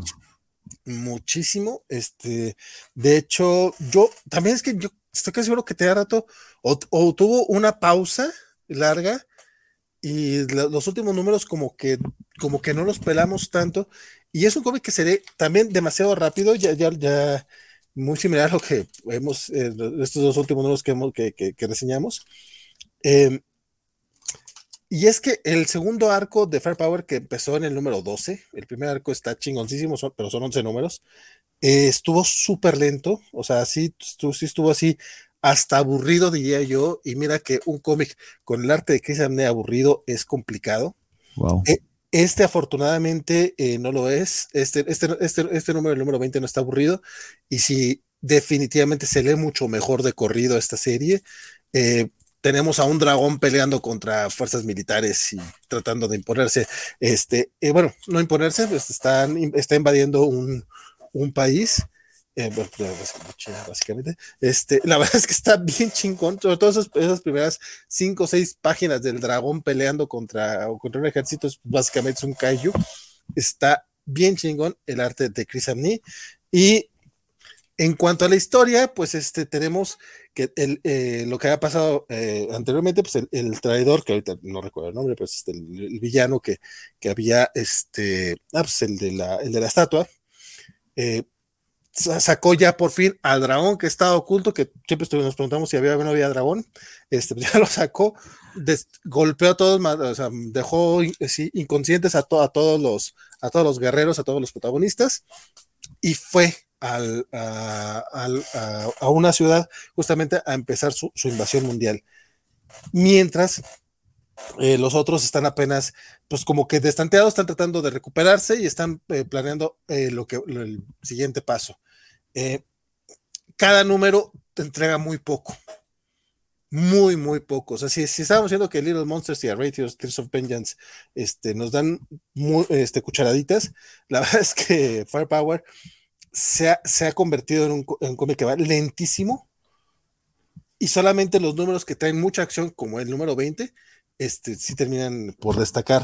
Sí, es un cómic para leerse completamente TPB.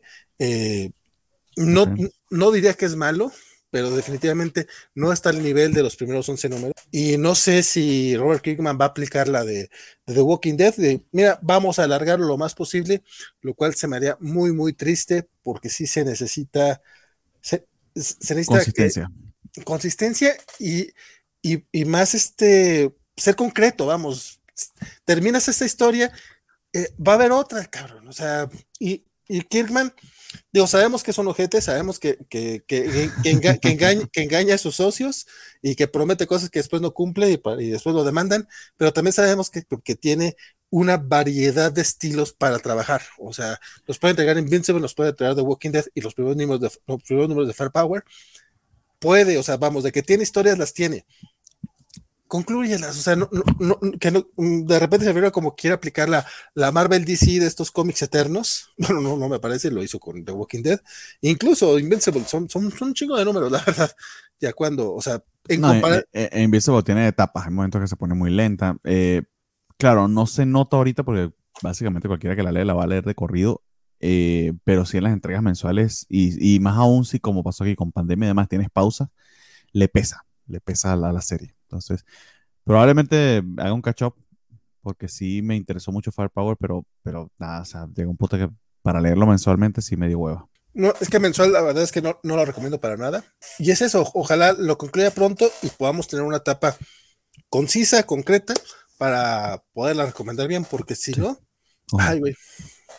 Firepower número 20. Muy bien. Dice Skywalker, tras la paloma, tras la paloma, tras la paloma. Y la bofeta dice, ¿Qué, qué, qué me está en container? ¿Qué? Antes de, antes de las 12. Pues sí, amigo. Pues sí.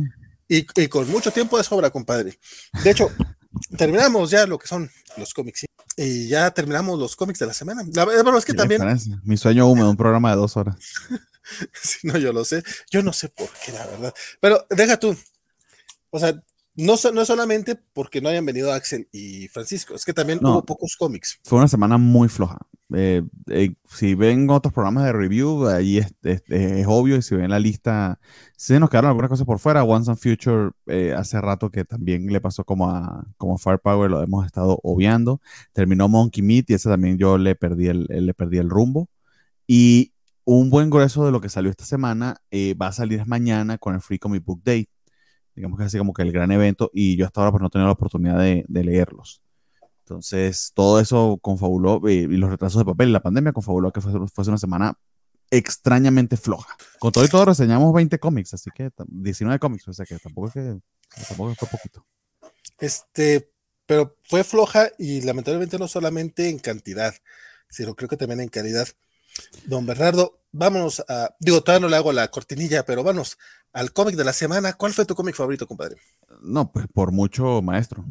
Sí, es que, no hay de otra, ¿verdad? No hay de otra, es que esta verdad que está todo muy, muy vago. Sí, no, no, no, y es que aparte maestro creo que sí, eh, podría haber sido contendiente incluso en una, en una semana con más cómics, pero, no, pero no sé si hubiera sido el cómic de la semana, sin embargo sí, eh, con lo que estuvimos leyendo estos días, Mira, me gustó mucho el final de One, One Star Squadron, me gustó mucho el Ben Reilly Spider-Man, pero sí, el cómic de, maestro, y es que esa plaquita, la tiquita entre el amor y la abominación estuvo chingona. Sí, no, también. Es, lo que destaca, que lo que destaca, inclusive me provocó volverlo a leer, o sea, es lo que destaca de la semana. Y es que y el arte de Germán Peralta, la verdad es que está hermosísimo. O sea, es, es tan, tan preciso, con una línea segura, con una línea firme, me gustó mucho. No, y el encuadre, o sea, la, la, escena de la conversación está.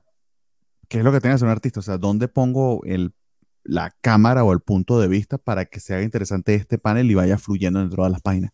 Pensar eso, que el guion te ayuda en buena medida, o al menos el, el, un, un, buen guionista que estoy seguro que Peter, Peter David lo hace, pero una cosa es lo que está escrito, otra cosa es cómo lo, cómo lo ejecutas en el arte. Y maravilloso. Sí, sí, sí. Pues bueno, con eso vamos cerrando. Dice Rodrigo, es que es la primera vez que ve el programa completo en vivo, porque regularmente lo ve en diferido, y, pero no es lo mismo. Que eso luego probablemente nos, nos va a afectar un poquito las vistas, pero de todas maneras déjenos sus comentarios de qué, qué opinaron. Si nos están viendo no en vivo, o incluso en vivo, pues ahorita pueden decirnos eh, si les gusta que sean así de eh, compactos, comprimidos, si les gusta después estarlo viendo, si les gusta en Si les gusta, si les gusta largo o corto, básicamente. Básicamente, sí, sí, sí. Dice eh, el buen el que revisen los del Free Comic Book Day este viernes. Este, es muy probable que sí, pero deja ver también qué tanto sale la próxima semana y cuáles del Free Comic Book Day vale la pena. Mira, por lo menos. Ah, hay una cosa que prometen, eh, así lo podemos ir diciendo, o sea, entre los indies va a haber una historia de Bonnie Mask. la, han promocionado mucho, por cierto. Hay una de Tokyo Pop que a mí me llamó la atención, Guardian of Fukushima, que no sé si la vayan a traer, pero estoy pendiente para ver si la leo. Y de Marvel de DC, quizá lo de Marvel lo más interesante sea este crossover de Avengers, eh, X-Men y Eternals, es lo que todo el mundo está comentando. Eh, no, pues la, crisis oscura de DC seguramente. Y la crisis oscura de, DC. Se va a eso, comentar, es lo que, eso es lo que no se van a conseguir. Se va a comentar, pero ay, por cierto, ¿tuviste chance de leer el Justice League 75 de la semana pasada? No, ni me interesó. Haces bien, haces muy, muy bien. Pues bueno, eh, Miguel Bernardo, eh, últimos comentarios, algo que quieras comentar, ustedes, no sabes qué, eh, estás, estuve leyendo esto, estuve viendo esta serie y a sus parroquiales, últimos comentarios, es tu turno. Muchas gracias. No, nada en particular. Vayan a ver Doctor Strange. a mí la película sí, sí me gustó bastante. Eh, vayan y veanla porque es una nueva película de MCU y creo que vale bastante la pena. Eh, y nos vemos el lunes en, la Covacha Anime, que vamos a seguir con los, con los animes de primavera. Estamos eh, con nuestro primer repaso antes de llegar al final, a la mitad de temporada. Entonces, si están buscando qué serie ver, ahí tenemos bastantes recomendaciones para series mm, nuevas para hacer el, el y ponerse al día. Muchas gracias por a quienes nos acompañaron hasta ahora. A mí me pueden seguir en Twitter como Bartek. Un placer haber estado con ustedes. Y estos programas cortos me gustan. Sí, a mí no, la verdad es que, digo, a lo mejor no de cinco horas, no de cuatro, pero dos. No, con más gentecita sí, pero, pero también que vayamos al grano está chido. Que no duran las nalgas y no tengo los pies dormidos, eso es muy chido. No, bueno, es que eso también ya depende, depende mucho. Dice el buen, eh, la mufeta dice, la, sabe eh, en su inconsciente que está raro tener un programa tan corto. No, no, no, ni tan inconsciente, compadre, ni tan inconsciente. Este, bueno, pues eh, yo la verdad mm, que, estaba pensando que les podía recomendar, pero pues creo que ya le ya he recomendado bastante. Bueno, también bastante es un decir porque todavía no lo termino, pero me está gustando mucho The Old House. Y mm. no sé si les dije de The Flight Attendant, que es esta serie de, HBO Max. Ah, yo, yo vi la primera temporada, me eché un binge. Eh, ¿Cuánto? Yo también lo hice, pero digo, yo sé que luego uno se pasa de lanza. Yo vi los ocho, ocho episodios en una noche. Una no, no, una noche no, se lo vi como en cuatro días. Yo, bueno, te, pues igual es rápido. No, es que yo la empecé. Está, está, muy divertida porque eh, de verdad Cali Cuoco es muy, muy carismática. Sí, tiene unas cosas muy estúpidas la serie, pero, está divertidísima. Sí, es muy buena. O sea, a mí me sorprendió. O sea, bueno, me gustó mucho. Todavía no podré decir si es buena o no, porque creo que no, no la analicé con ojo crítico, la neta. O sea, yo la puse, eh, primero la puse para ver qué onda, porque Kaylee Cuco y porque me salía el eh, pinche estaba presionando mucho para que la viera uno. Dije, bueno, está bien, voy a verla. Veo un capítulo, son las 10 de la noche, es temprano, o sea, no hay problema. Y lo, ah, bueno, el primer capítulo estuvo temprano. Me chuto otro. No, sí, sí, básicamente. Me chuto otro. A partir del capítulo 3, ya no pude parar yo. O sea, realmente era así como, bueno, está bien, el cliffhanger estuvo muy bueno. Y la verdad es que no sé, todavía no empiezo la, segunda temporada porque no veo cómo pueda funcionar bien. O sea, me gustó mucho, creo que es bastante redonda la primera temporada. Sí, no, y, sí funciona. Hacen algo muy interesante en la segunda temporada. Eh, es una serie que está muy bien escrita en el aspecto de que te mantiene pegado a la pantalla, está muy hecha para el binge watching, pero sí, tiene algunos huecos de guion que es como que, ¿what? Bueno, pero, pero, pero, pero se los recontra perdona porque te tiene pegado a la pantalla, sin duda. No, y aparte sale, Missy. Bueno, está la, actriz, ay, se olvidó el nombre de ella, pero hace de Missy en Doctor Who.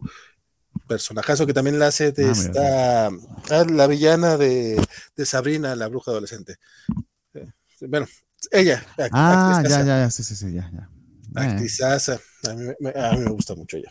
Este, y pues nada, esa sería mi recomendación. No, no me acuerdo si la había mencionado aquí o no, pero sí, la, la vi hace como un mes y neta, sí, se pinche no me había pasado eso desde el año pasado. con, ah, no, no te creas, fue hace unos meses con la de, de Marvelous Mrs. Maisel, que también la primera temporada me la aventé en, en Binge muy, muy buena. A mí no me ha pasado desde Succession. Succession sí me lancé como cinco episodios de una sola sentada. Me la recomendaste y todavía no la he empezado. Son cuatro temporaditas, ahí está en el HBO Max, tengo que echarle el ojo. Eso, y también estoy dando un catch up con Ángel, que nunca la he terminado de ver, pero esa la llevo de poco en poco.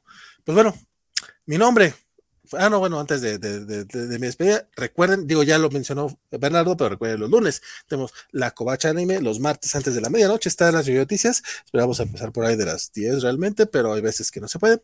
Este, la Covacha, eh, la Covacha en vivo es un, es un programa quincenal que esta semana tuvimos este, el Doctor Strange por motivo especial y la próxima semana retoma sus, sus, salidas quincenales.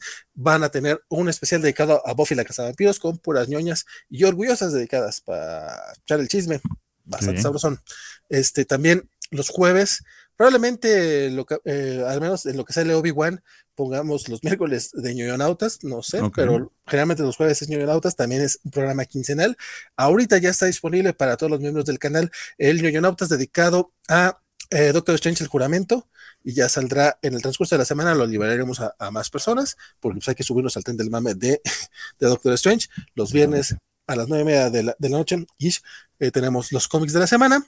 Cobacheando todos los sábados es el, en teoría es el, es el programa de los rucasos, pero como ya no está Spider Games ahí latillando al enano porque él está con Bits, que es el programa gamer quincenal de los sábados, este, eh, ahorita Cobachando está transformando en algo un poco raro de rucasos hablando sobre cosas, pero la semana pasada el único rucaso fui yo, que hablamos de... Pero, pero, si, pero si hablan de temitas, al menos están tratando de que sean temas de al menos 10 años de antigüedad, entonces...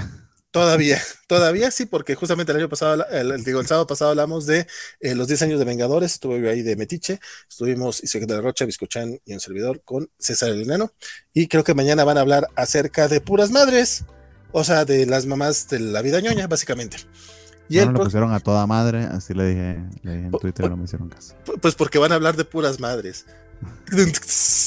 Este, y, el, domingo eh, termina la covacharla de Star Trek con el último capítulo de Picard y arranca el vuelo de Kobayashi Maru con el primer capítulo de eh, Strange, New Worlds. será el programa Star Trek de la Covacha, donde van a hablar acerca de noticias de la franquicia y estar, hablando no solamente del capítulo estreno, sino también le van a, echar, van a hacer un viaje al pasado para estar hablando de capítulos de otras series de Star Trek que se liguen con el capítulo de la semana. ah, muy bien, muy interesante. Sí, sí. El proyectillo que capitanea Francisco Espinosa, que trae ahí a Axel Alonso, a Isidro Rodríguez, a María y a, María Rumi, creo que es, y este Rodrigo Díaz Paz, pues ahí estarán echando el chisme todos los dominguitos de Star Trek. Entonces, pues de que hay programas cobachos toda la semana, los hay. Síganos, por favor, escúchenos. Este, Ah, y eh, vayan a escuchar desde el Clarín, el programa que tengo con Spider Games. Eh, estamos leyendo eh, Spider-Man de Stan Lee y Steve Ditko. Si, si, les provoca para celebrar el 60 aniversario de Spider-Man, pues acompáñanos. Ya vamos por el segundo programa. Leímos de los números 10 al 20 y el primer anual. ya está en todas las plataformas de audio y hoy salió el post en el sitio de la Covacha con con las portadas y algunas notitas que le, que le agregó este Spider Games. Entonces, vayan y le den play. Eh, lean, lean el cómic con nosotros, que está, está chido poder comentarlo. Y, y estamos celebrando más nosotros el aniversario de Spider-Man que el mismo Marvel. Es que los, el aniversario que comienza por ahí de junio, oficialmente. Pero está, ah, bien, está, está, bien adelantarse. De hecho, es que originalmente el mes de, de, de Spider-Man en la covacha iba a ser junio, pero al parecer no va a poder ser en junio, ya veremos más adelante, pero qué bueno que se adelantan ya que ustedes con Desde el Clarín, este, he, escuchado muy muy buenas ideas, no se me olvida promocionar los podcasts, la verdad, este, acá de la familia Covacha, pero además de está Desde el Clarín y también todos los lunes este, está Reseñas Enanas de César Castañón, que esta semana eh, esta semana de qué habló el muchacho. Ah, fue el final de.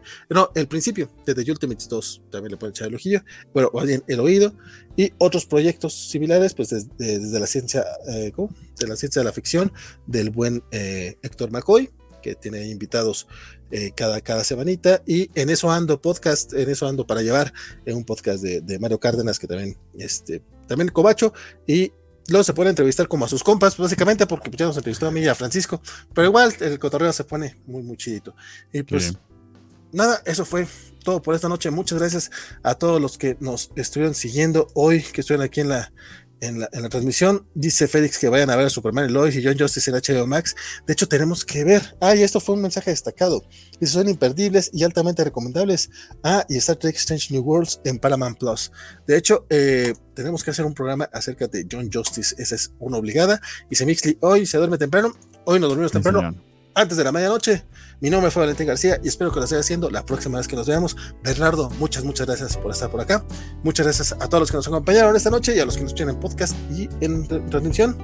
Esto fue todo. Y la próxima semana celebramos 100 episodios de los cómics de la semana. Entonces, todavía no sé si vamos, no, todavía no sé cómo lo vamos a celebrar, pero quédense acá con nosotros. Este, espero que, que sí haya una celebración bastante coquetona. Sí, señor. Cuídense mucho.